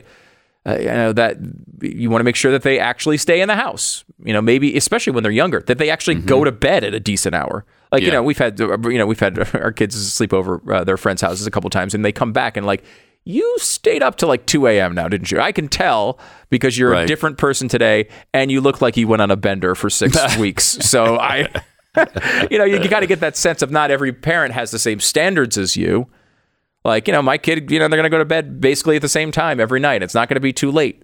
And speaking of that, some some parents apparently uh, have come to a compromise where you can stay there till you know late, like ten or 11. midnight. Yeah, and then go pick them up. and go get them. Yeah, that's a like a they call that a half over A half over. Mm-hmm. or a late over. A Stupid. We're a weird group of people, aren't oh we? man, it's just it's amazing. So, uh, but I, I just find it interesting because apparently a lot of people have just decided it's not worth it, and so they just say no, just because they don't they won't they don't want to mess with any of the risk. Um, who knows what could happen? Maybe nothing, but I'm not going to take the chance, which kind of makes sense to me. You know, being a uh, probably um, oversensitive parent to those kinds of things as I am. So, uh, triple eight nine hundred thirty three ninety three. Um, no, seven two seven B E C K. Triple eight seven two seven B E C K. More coming up. All right, there's a reason why Blinds.com has over 40,000 five star reviews. It becomes obvious when you see how their window treatments can give your home that new year look. And the best part, Blinds.com makes it incredibly affordable at the same time. If you're ready to make that noticeable difference in the way your home looks, Blinds.com is your one stop shop for anything and everything to do with window treatments. We're talking blinds, we're talking drapes, shutters, even the really cool stuff like motorized shades. You can find it all at blinds.com. They have the latest styles, fabrics, and materials for you to choose from. And just as importantly, they have a team of experts who can help you pick what's right for you and your home. And when it, you know, when it kind of seems like there's too many choices, you need that help. They can help you with that. If you need help measuring and installing, they'll do that as well. Everything is backed by blinds.com, 100% satisfaction guarantee, and shipping is always included. So don't wait. Your home's uh, new look awaits. I've used blinds.com. It's a great, great service, and it really makes a huge difference in your home. Shop blinds.com and save up to 40% site wide, including 40% off all mini blinds, up to 40% off everything right now at blinds.com. Blinds.com rules and restrictions may apply. Glenn Beck.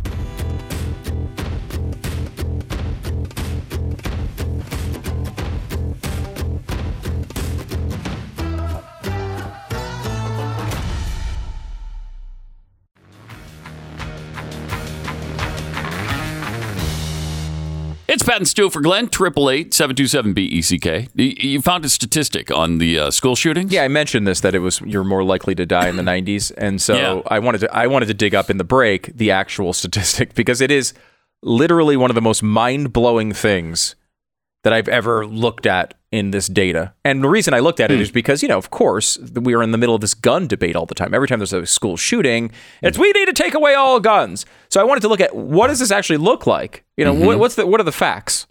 So here are the facts. I got it. I did get it a little bit wrong. I should uh, confess. Uh, this is a stat. This is as of 2018, just so you know. So it doesn't reflect the you know the recent uh, shootings or the recent uh, you know rise in violence that we've had, particularly since COVID. But it doesn't. It, it would it would minimize these numbers a little bit, but it's you know still largely true. Someone who went to school in the 1990s was four times as likely to die in a school shooting than a student is today, as of 2018. That's that is surprising. It's surprising. jaw dropping because I mean four even times? even someone like people like us who really believe in the Second Amendment, Mm-hmm. really don't believe in the media coverage of the Second Amendment, um, who are you know follow this stuff closely every day. Mm. Even I would have never imagined that was accurate, but it is, or at least it was as of 2018. Uh, that's It'd still be multiple times. yeah, it'd be three uh, times, maybe. much, I don't know. I'm just giving, Yes. throwing it out there. I don't know exactly, but the bottom line was, you know, when when overall crime rates are higher, these things happen, and they're they just don't make a dent in the news, especially when they're not designed for spectacle. And that's the biggest Mm-hmm. problem I think with mass shootings that we have not figured out how to cure. It's got nothing to do with the guns. It's it, it's not even a security issue, or you know, in some ways, it's not even a mental health issue it- it's a spectacle issue. People are trying to get this attention, and if you don't, if you don't cure that, you'll never stop the mass shooting thing. But I mean, to think that like we were, I was in real danger back in the day, Pat. I mean, Yes, you were. I was. I feel like Yeah, I was dodging were. bullets all the time now. I don't remember any of those shootings, but I'm sure they occurred. Had to have. Had to have. All right. Uh, Triple eight seven two seven B E C K. Glenn Beck Program.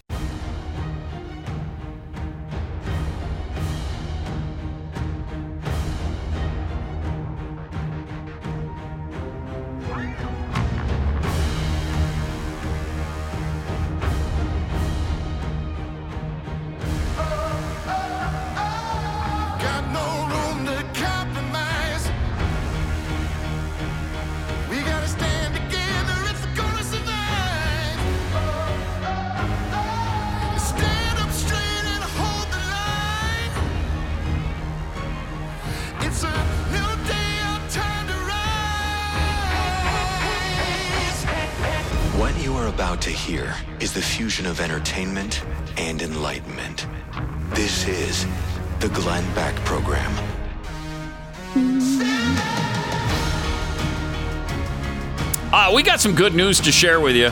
Uh, can't wait to share it. It's about the economy. Uh, also, some great news from Minnesota as they're proposing uh, feminine hygiene products in the men's, in the boys' room. Oh, finally. So finally, somebody said it. It's somebody. so every time you have to go to the other to the, to the Right. girls' room to get one, it's just such a pain. I know. Where, why isn't it in the men's room? That's why. How that's often did we- you have to do that in high Oh, school? Like all the time, you know? Time, right? 40, 50 times yeah, a day. I got think. so I, irritating. I'm not a biologist, so I don't know for Uh, sure. That and more coming up in a minute. So life is busy. Something like switching from one mobile carrier to another sounds like a hassle, and it can be. But if you're not thrilled with your cell phone bill every month, uh, you know you may be even less thrilled to learn that the money you're sending to these companies is being donated to leftist causes. Patriot Mobile is now offering service with all three major networks, which means you know if you're with the big three and you like their service but hate their values, you can access them through Patriot Mobile. This uh, comes with a performance guarantee. If you're not happy with your coverage, you can switch among the three major carriers for free. Patriot Mobile shares your values and won't send your hard earned dollars to aid in the destruction of America. It seems like a basic promise, but you know, they also are going to make switching really easy. Uh, which is really important as well. No one needs the extra hassle. Their 100% U.S.-based customer service team makes switching very easy. Go to patriotmobile.com slash Beck, patriotmobile.com slash Beck, or call them at 878 Patriot. 878 Patriot. You can get free activation today with the offer code Beck. It's patriotmobile.com slash Beck or 878 Patriot. Uh, wow. Uh, it looks like Alec Baldwin. This is a surprise to me. I he has been charged with two counts of involuntary manslaughter. Hmm. Wow. Uh, didn't expect that. I, I thought he just Just skate because he's Alec Baldwin. yes. I could see that. That Yeah. probably would have, that was leading the board in Vegas on, the, on what, what was going to happen. Yeah. I would say had the, to be. Yeah, had to be. the most likely option that he would and just he get no accepts no, punishment. responsibility for it because he didn't. He wasn't aiming the gun and he didn't shoot the gun. well, he did Yet do both of somehow, those things. Yeah. somehow both of those things happened with the gun in his hand. Right. So it's kind of strange. And I think he has a legitimate defense if, if you know he didn't load it and he was told it was a Mm-hmm. blank and you know yeah. all those things. I think uh, he can't be he can't be held responsible for n- not you know, knowing that there was a you know a real bullet in there for some reason. I mean that's sh- that's something that should be taken out of his hands as an actor. Yeah. So I But- think both he and the armorer, the Mm-hmm. person who put the bullet in there, uh, are being charged, are facing the involuntary manslaughter charge. Wow. That's, so yeah, that's, that's amazing. big. All the stuff he's Yeah, done. that's he- really something. He, he's had he's had a bunch of bumps with the police over the years. Mm-hmm. Good old Alec. But I mean, uh, for the for these poor people who were killed, I mean, geez. Yeah. You know, you, you- there should be some justice there. yeah, somebody should pay a price because you know it cost a woman her life. It, So it really did. yeah, and really uh, so yeah, that's uh, happening now. Now, what's the punishment for something like that? It's probably not that that dramatic, right? I, is it jail time even? Involuntary manslaughter? Involuntary? I think they make you stop do- doing really bad movies. Oh my gosh, think that's, that's worse you- than prison time Uh-huh. for him. Uh, for that's him. all he wants. That's yeah, that's all he does. He wants to stop doing really So- crap. He wants to keep doing really crappy movies, and yeah, you're going to stop and that. he can't. He can't. now. When's the last movie? It- what's the last Alec Baldwin movie that you saw or slash liked? Let me think. Mm, I'm going to say he was in he was in uh, one of the Mission Impossible movies with Tom Cruise, Okay.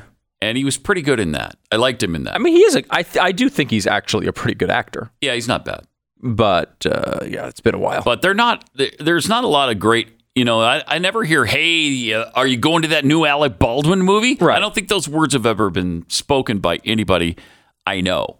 So so Mission Impossible Fallout is the one you're talking about. I think. I think so. 2018. yeah, okay. And, you know- so four years, five years ago now. Yeah. Wow. Uh, so it's been a while. There, Been a while. Since then, there hasn't really. I wouldn't say there's been anything notable per se. He, he was in Are you looking at the IDB, IMDb? Yeah, I mean, Uh, there was a DeLorean movie, which I actually sounds interesting. I wouldn't mind seeing a DeLorean movie movie. about the. Oh, okay. I saw that. Framing John DeLorean. I saw that. Any good? It's kind of a documentary slash Oh, uh, I, acting thing because he he plays John DeLorean in it, but it's it's also part documentary. So it's like he's doing reenactments. Yeah. Basically. See, again, like that's Yeah, not weird. necessarily the peak Kind of, of a weirdly done thing. Yeah, the Boss Baby. He's the voice of Boss Oh, Baby, yeah. which is No, sorry. again Did voice not- stuff. I saw not some of that. that because I have kids. All right. Um, going back though, it's Did been a it? while. Uh, did you love the Boss Baby thing? Uh, you know, it was as those movies go. It, It was okay? It was, Really? you know, it was all right. I guess. All I don't know. I don't remember it exactly. Oh, he was also in Mission Impossible: Rogue Nation. Yeah, that's the one I saw. He was in Concussion, the anti NFL movie. That's 2015. But we're we're getting back here now. that was a pretty good movie. Have you seen it?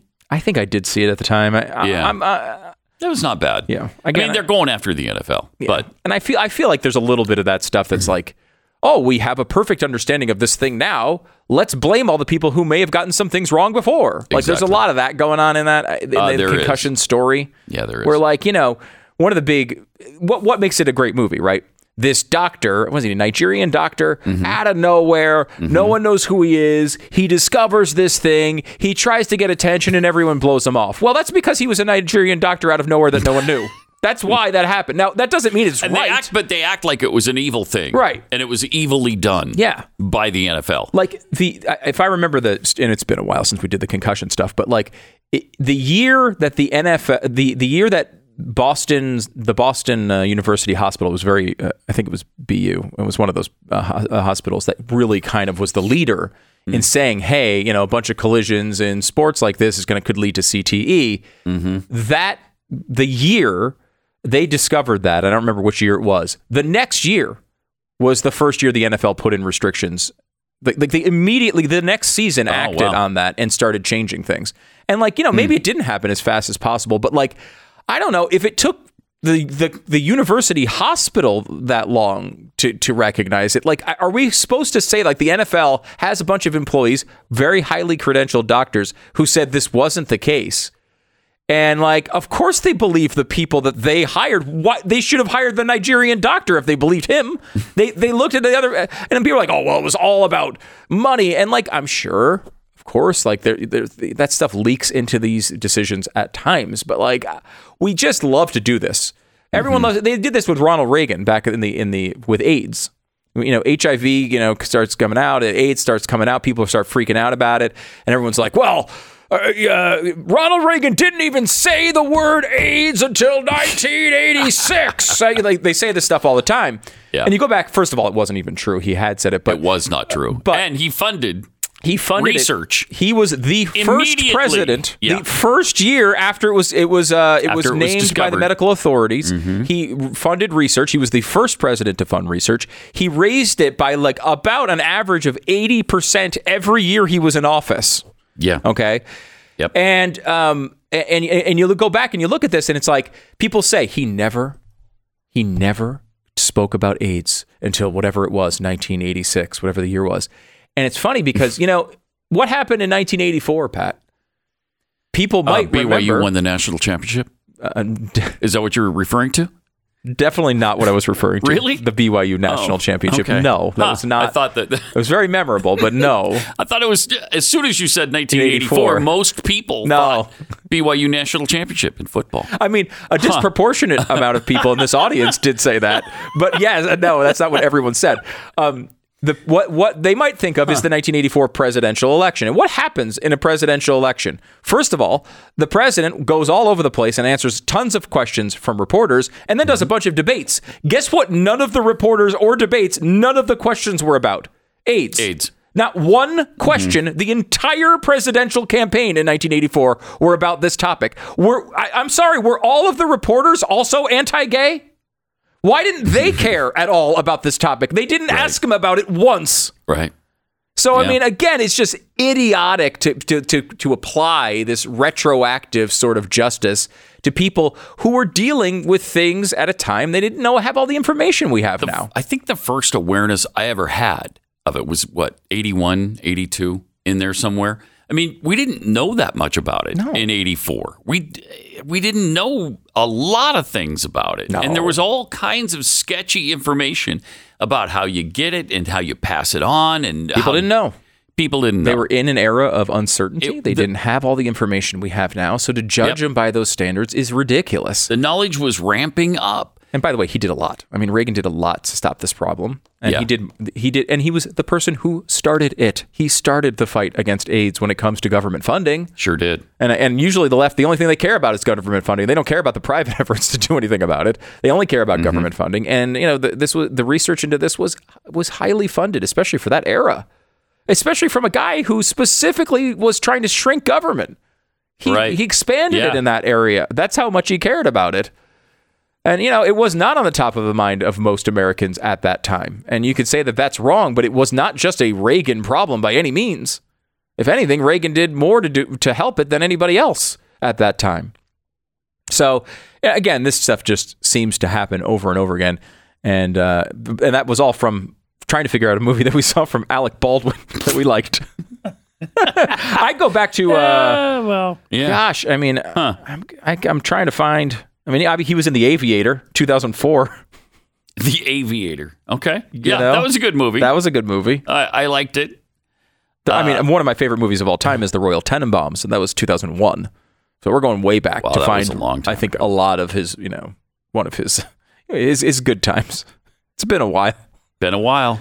So anyway, poor uh, Alec Baldwin, uh, maybe maybe getting in trouble a little bit, Charged slightly. with two counts of involuntary manslaughter. Still pretty surprising. Wow. I, why are you going to this bad news when we have all this good news? I know. we about do setting new records. Really, really good news. I'm I'm incredibly excited about this. I hope you are as well. Mm-hmm. We have get ready for it, America, because you've been you have, if, especially if you have some some liberal friends, you know people who are responsible for this, and you should give them all the credit for this today. Make sure you find one of your liberal friends today and give them a hug and say congratulations and thank you.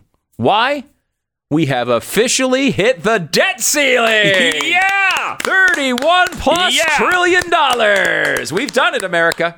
Yes. Thirty-one point four trillion, I believe. Yes. Yeah. $31.4 trillion. Now, Very exciting. that doesn't mean, of course, we do anything. We don't stop spending or cut spending or get any more no, that would be crazy. fiscally responsible. Uh, I mean, don't even engage in crazy talk. As Nancy Pelosi said, there's no crumbs left. There's nothing left in the cupboard. We, there's nothing to cut. There's Right. nothing in this government to cut, Pat. so we are not going to do that. What we're going to do is shift money around for the next few months and try to avoid catastrophe. That's Okay. what we're going to do. All right, good. And you know, it's it's the funny. I Pat, love it. What is the? I'm really, I'm fascinated by the the media coverage of this particular thing because what they say is Republicans are trying to use this as some sort of negotiating tool. And McCarthy's out there saying, "Look, we we're ready now to negotiate this. Like, let's not wait until catastrophe's right around the corner. We don't want that. We want to do it right now." And Republicans are saying that, like, hey, like let's deal with this right now together, so we don't have to push us to the economic limit. Mm-hmm. And when we get close to that economic limit, because of course the Democrats are outwardly saying, we will not negotiate with you on this. No, we're not going to talk to you about it. We're just going to wait. When we get close, the media will all blame Republicans. Mark my words, this will occur. They will all say, this is usually in the past um, Republicans and Democrats just passed this. It was a bipartisan thing. They didn't even they didn't have any cuts. They they didn't. This was not supposed to be a political football. They just came out and they passed it, and that's the way it's supposed to be. The whole point of the debt ceiling is that this does not occur. There's no point in having a debt debt ceiling in reality, right? The debt mm-hmm. ceiling is there's no reason to have one in a in a basic pragmatic sense. You oh. just keep borrowing money until people will stop borrowing money. The debt ceiling is in lieu of a budget. Right. And and it's part of that, right? Like what Yeah. we say, the debt ceiling was put in so that we wouldn't just constantly mm-hmm. overrun every number. We'd have to stop and think about it. It was put in there to intentionally make it difficult to raise this limit so that you'd have to act and try to change things when you wanted to rise, raise it. If you're constantly passing the des- debt limit, you have to constantly keep addressing these issues, and hopefully it will scare the people a little bit in Washington to do something about it. That's the whole point of it. There's no reason to have a debt ceiling. You know, other countries don't have debt ceilings. The point was this was a conservative uh, wall put up to say, hey, guys, if you're going up to this wall, something's wrong. You need to change something. And if you're all going to agree with that you can't do it this time, okay, but you're going to have to at least vote to raise it. And so that has happened many times, but it also has occurred where you know conservatives mainly have said, "Hey, This is wrong. We're, we can't keep doing this. And let's cut spending. Let's find some things to to to uh, to cut to change, so that we don't hit the next debt ceiling in another six months. That's sensible. It's what you're supposed to do when the debt ceiling comes up. You don't wait till the last minute. It's the Democrats that are waiting. Republicans are ready to do this. You know, you can blame Republicans for a lot of things, and I do. But this is a this is Democrats. This is what they're doing, and this is entirely their fault. And if we do get close to this real catastrophe where we can't pay our debts, it will be their fault. Mm-hmm. Absolutely. Triple eight seven two seven B E C K. More coming up. One minute. Dealing with aches and pains in your everyday life can be exhausting. Do you ever find yourself thinking about all the things you used to be able to do almost on autopilot that you can't do anymore because you're dealing with pain? Little things like, you know, taking the stairs, uh, getting down on the floor, wrestling around with the kids or the grandkids. Monumental tasks when you're hurting uh, used to be easy. Well, there's a solution that could help you. It's called Relief Factor. It's not a drug, but it was developed by doctors, and it has four key ingredients that fight inflammation, which is the source of uh, much of the pain that we deal with. It could work for you. They got a three week quick start going on right now. It's only $19.95. It's like a trial pack. Hundreds of thousands of people have ordered Relief Factor, and about 70% of them go on to order more. Go to relieffactor.com or call 800 4 Relief. 800 4 Relief. Uh, get the 1995 three week quick start. Why not give it a shot? Uh, If you've got pain, it's something to try. ReliefFactor.com or the, call 800 the number four relief. It's Relief Factor. Feel the difference. 10 second station ID.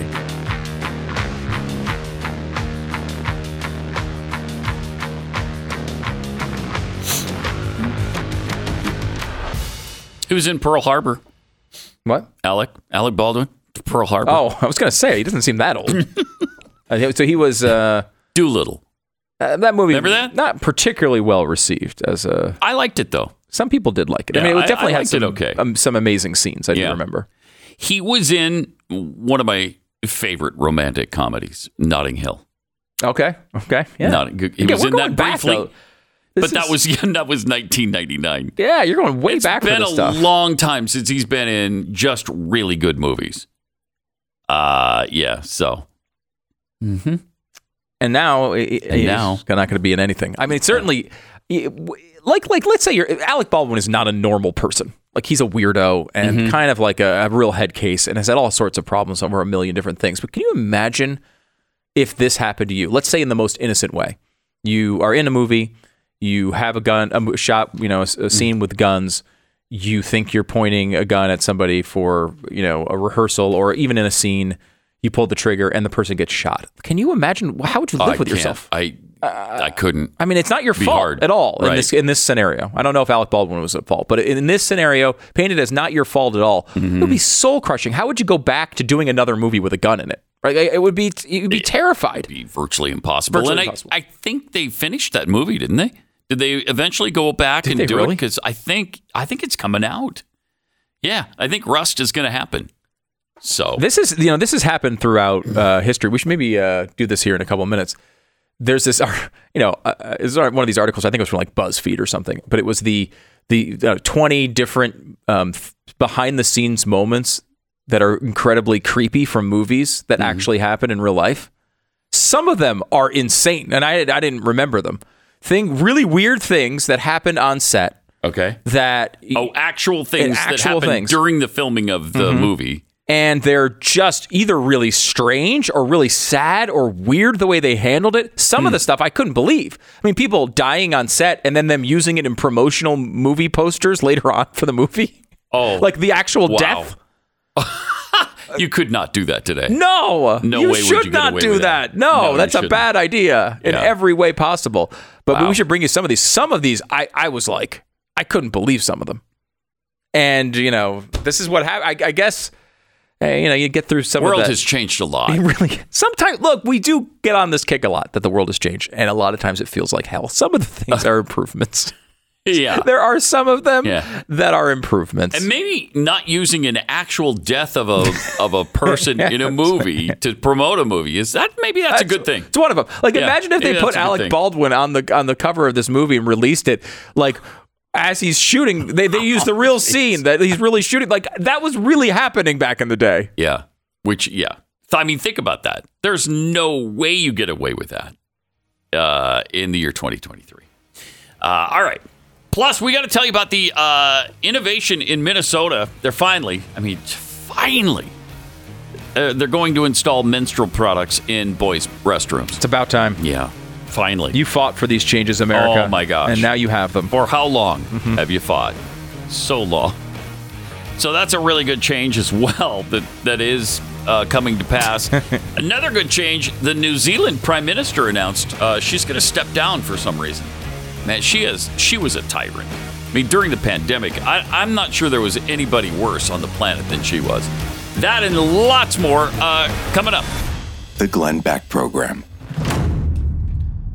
Okay, so I'm a guy who appreciates convenience as much as anybody. And when it comes to feeding your dog, you know, I get that the kibble food is the easiest way. It's not it's often the cheapest way. You, know, you don't want the hassle, but the dog is not getting the tr- nutrition it needs out of this food. Your dog is, you know, getting insufficient nutrients.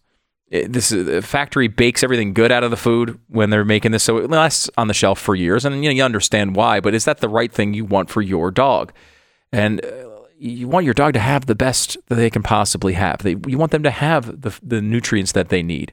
Rough Greens is here to help you with that. It's not a dog food. It's a supplement developed by naturopathic Dr. Dennis Black that you sprinkle on the dog food.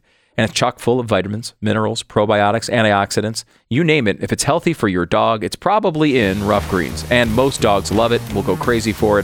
The folks at Rough Greens are so confident that your dog is going to love it. They have a special deal for you. Go to roughgreens.com slash Beck. They're going to give you the first trial bag free. Yes, free. All you pay is shipping. Go to roughgreens.com slash Beck or 833-GLEN33. It's 833-G-L-E-N-N 33. Check out my show, Pat Gray Unleashed, every weekday, 7 to 9 Eastern, 6 to 8 Central, or anytime and anywhere you get your podcast.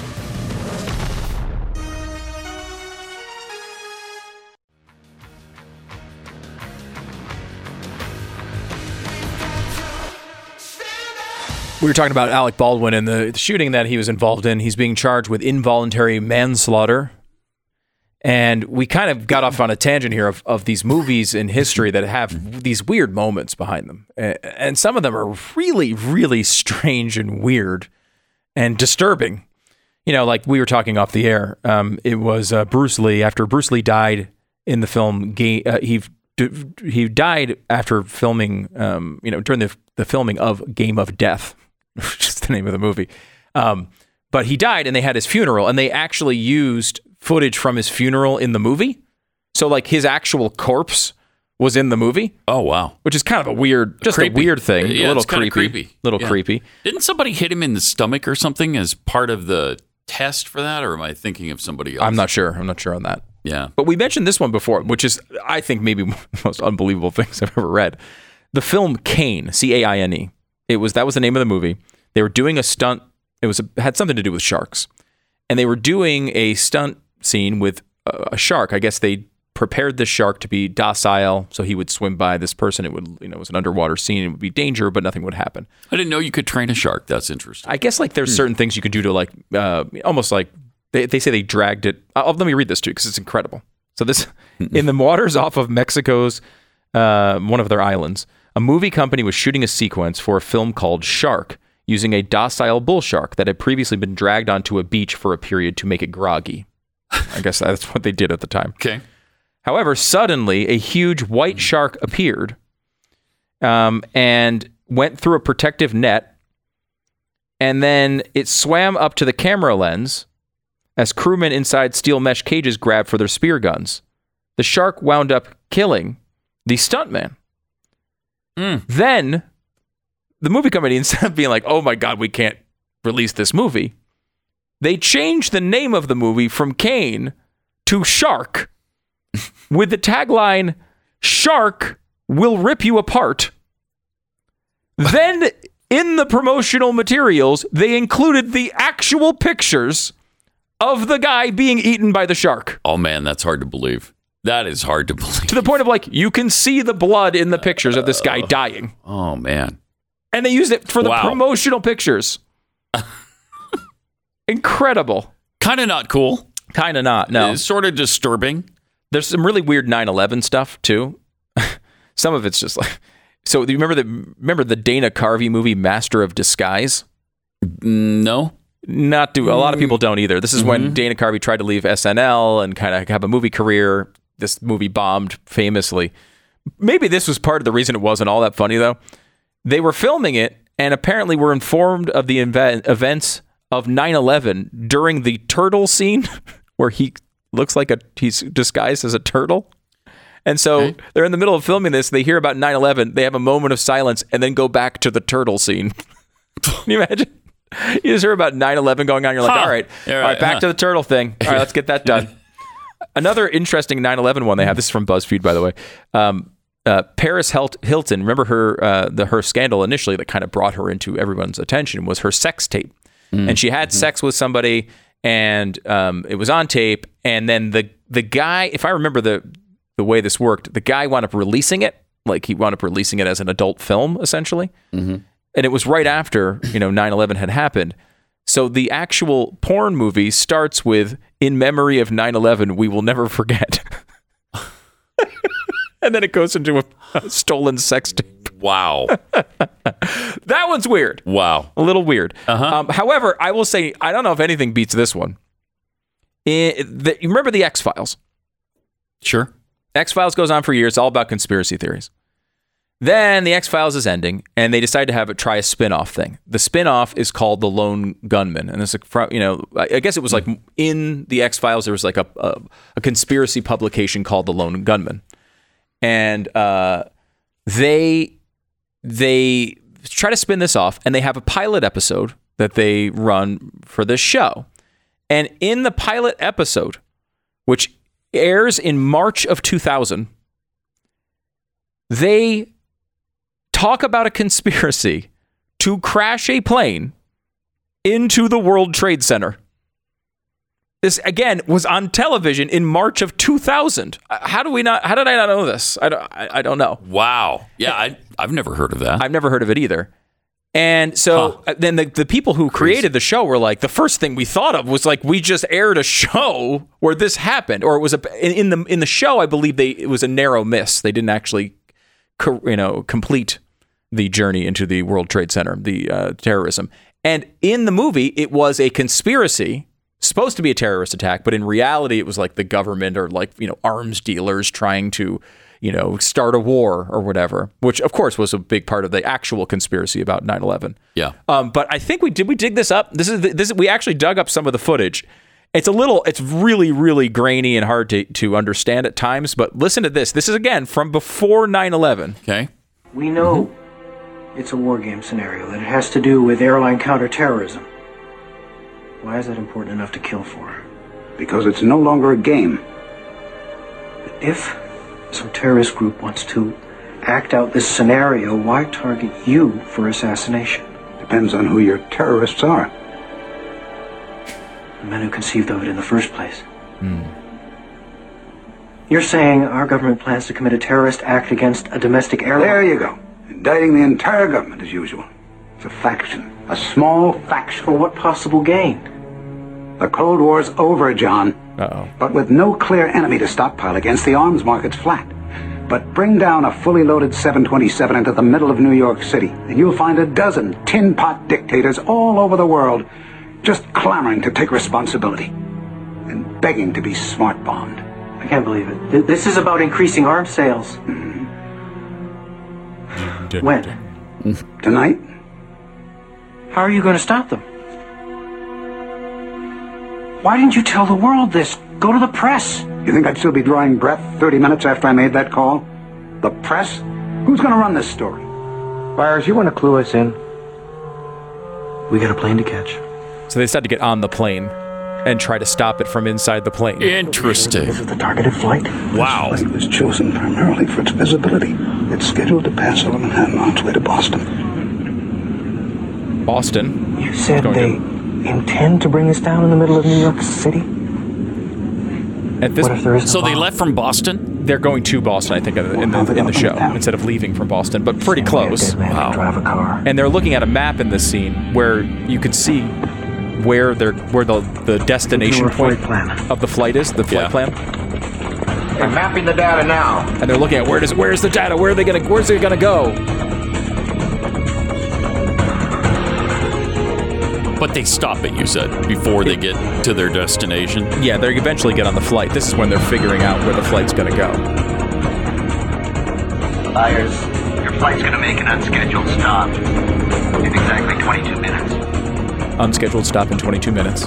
Corner of Liberty in Washington. Corner of Liberty in Or Washington. Manhattan. World Trade Center. We're going to crash the plane into the World Trade Center. Oh my gosh. They're gonna- they just said it. They're going to crash the plane into the World Trade Center. So anyway, it goes on So- to show the scene. Was that did that movie play in a cave in Afghanistan? That's amazing, Incredible, isn't it? right? Uh, because I remember when 9/11 That's happened. bizarre. Thinking to myself, okay, it was hard to predict. Like, how could anyone know that they were going to, you know? Right. You would never think of that. And then here it was on TV, like a few months earlier. Wow. Did you say that was from 2000? From I think it was March 2001? 2000. I think it was. Oh, okay. So like a a year, a year and a few months before. Yep. Wow. Isn't that bizarre? Really incredible. I I didn't know about that at all. No, I mean, it just wa- now. pa- Apparently, the show did not do very well. I never really caught on, but uh, Wow. yeah, and, they, and you see in the movie they're they're going right at the World Trade Center in a plane, and then they, they pull up in the typical movie way, or this is a series, but like they pull up as hard as they can on the uh, you know the plane, and they just miss the top of the World Trade Center as they go by. I, it's really how That's the heck really did that something. happen? Wow. A couple quick more more before we go. Uh, Jim Caviezel, when he was filming the uh, you know Mm-hmm. Played Jesus in, yes, uh, Passion of the Christ, was struck by lightning during the filming Of the Passion? of the Passion. Wow. And the assistant director was also struck by lightning twice. Neither were injured. So I don't, How is that possible? How do you get struck by lightning and not be injured? kind of incredible, right? yeah. Um, and uh, let's see, there's one more. Uh, oh, but this one's kind of this one's really dark. Uh, special effects artist John Richardson.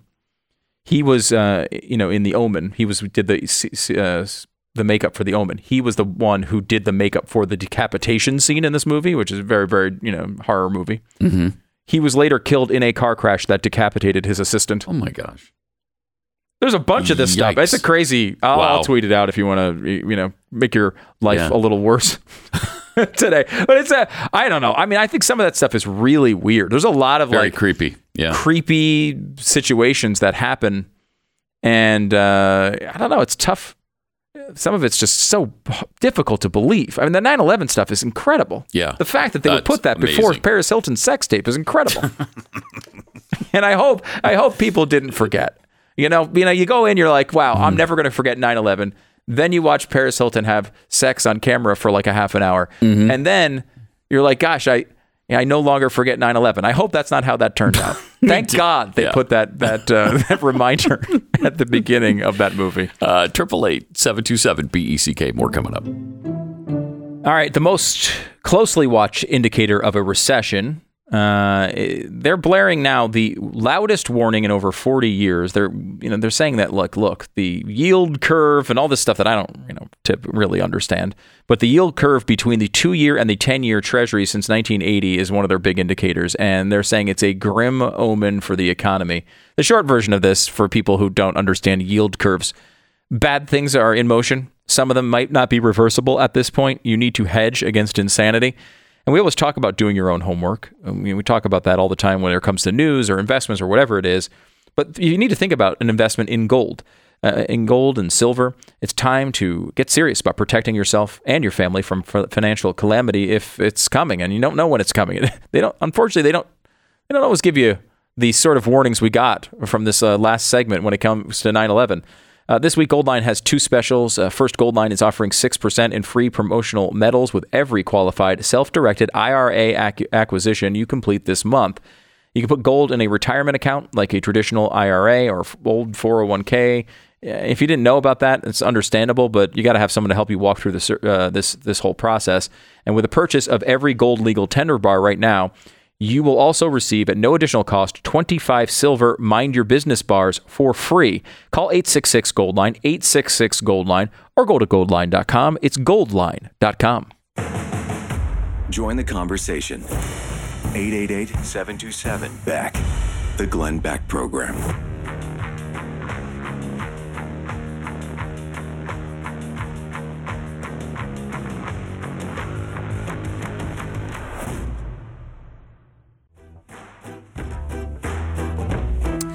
Pat and Stu for Glenn on the Glenn Beck program. Hopefully he'll be back tomorrow. Um, not positive on that. We'll see.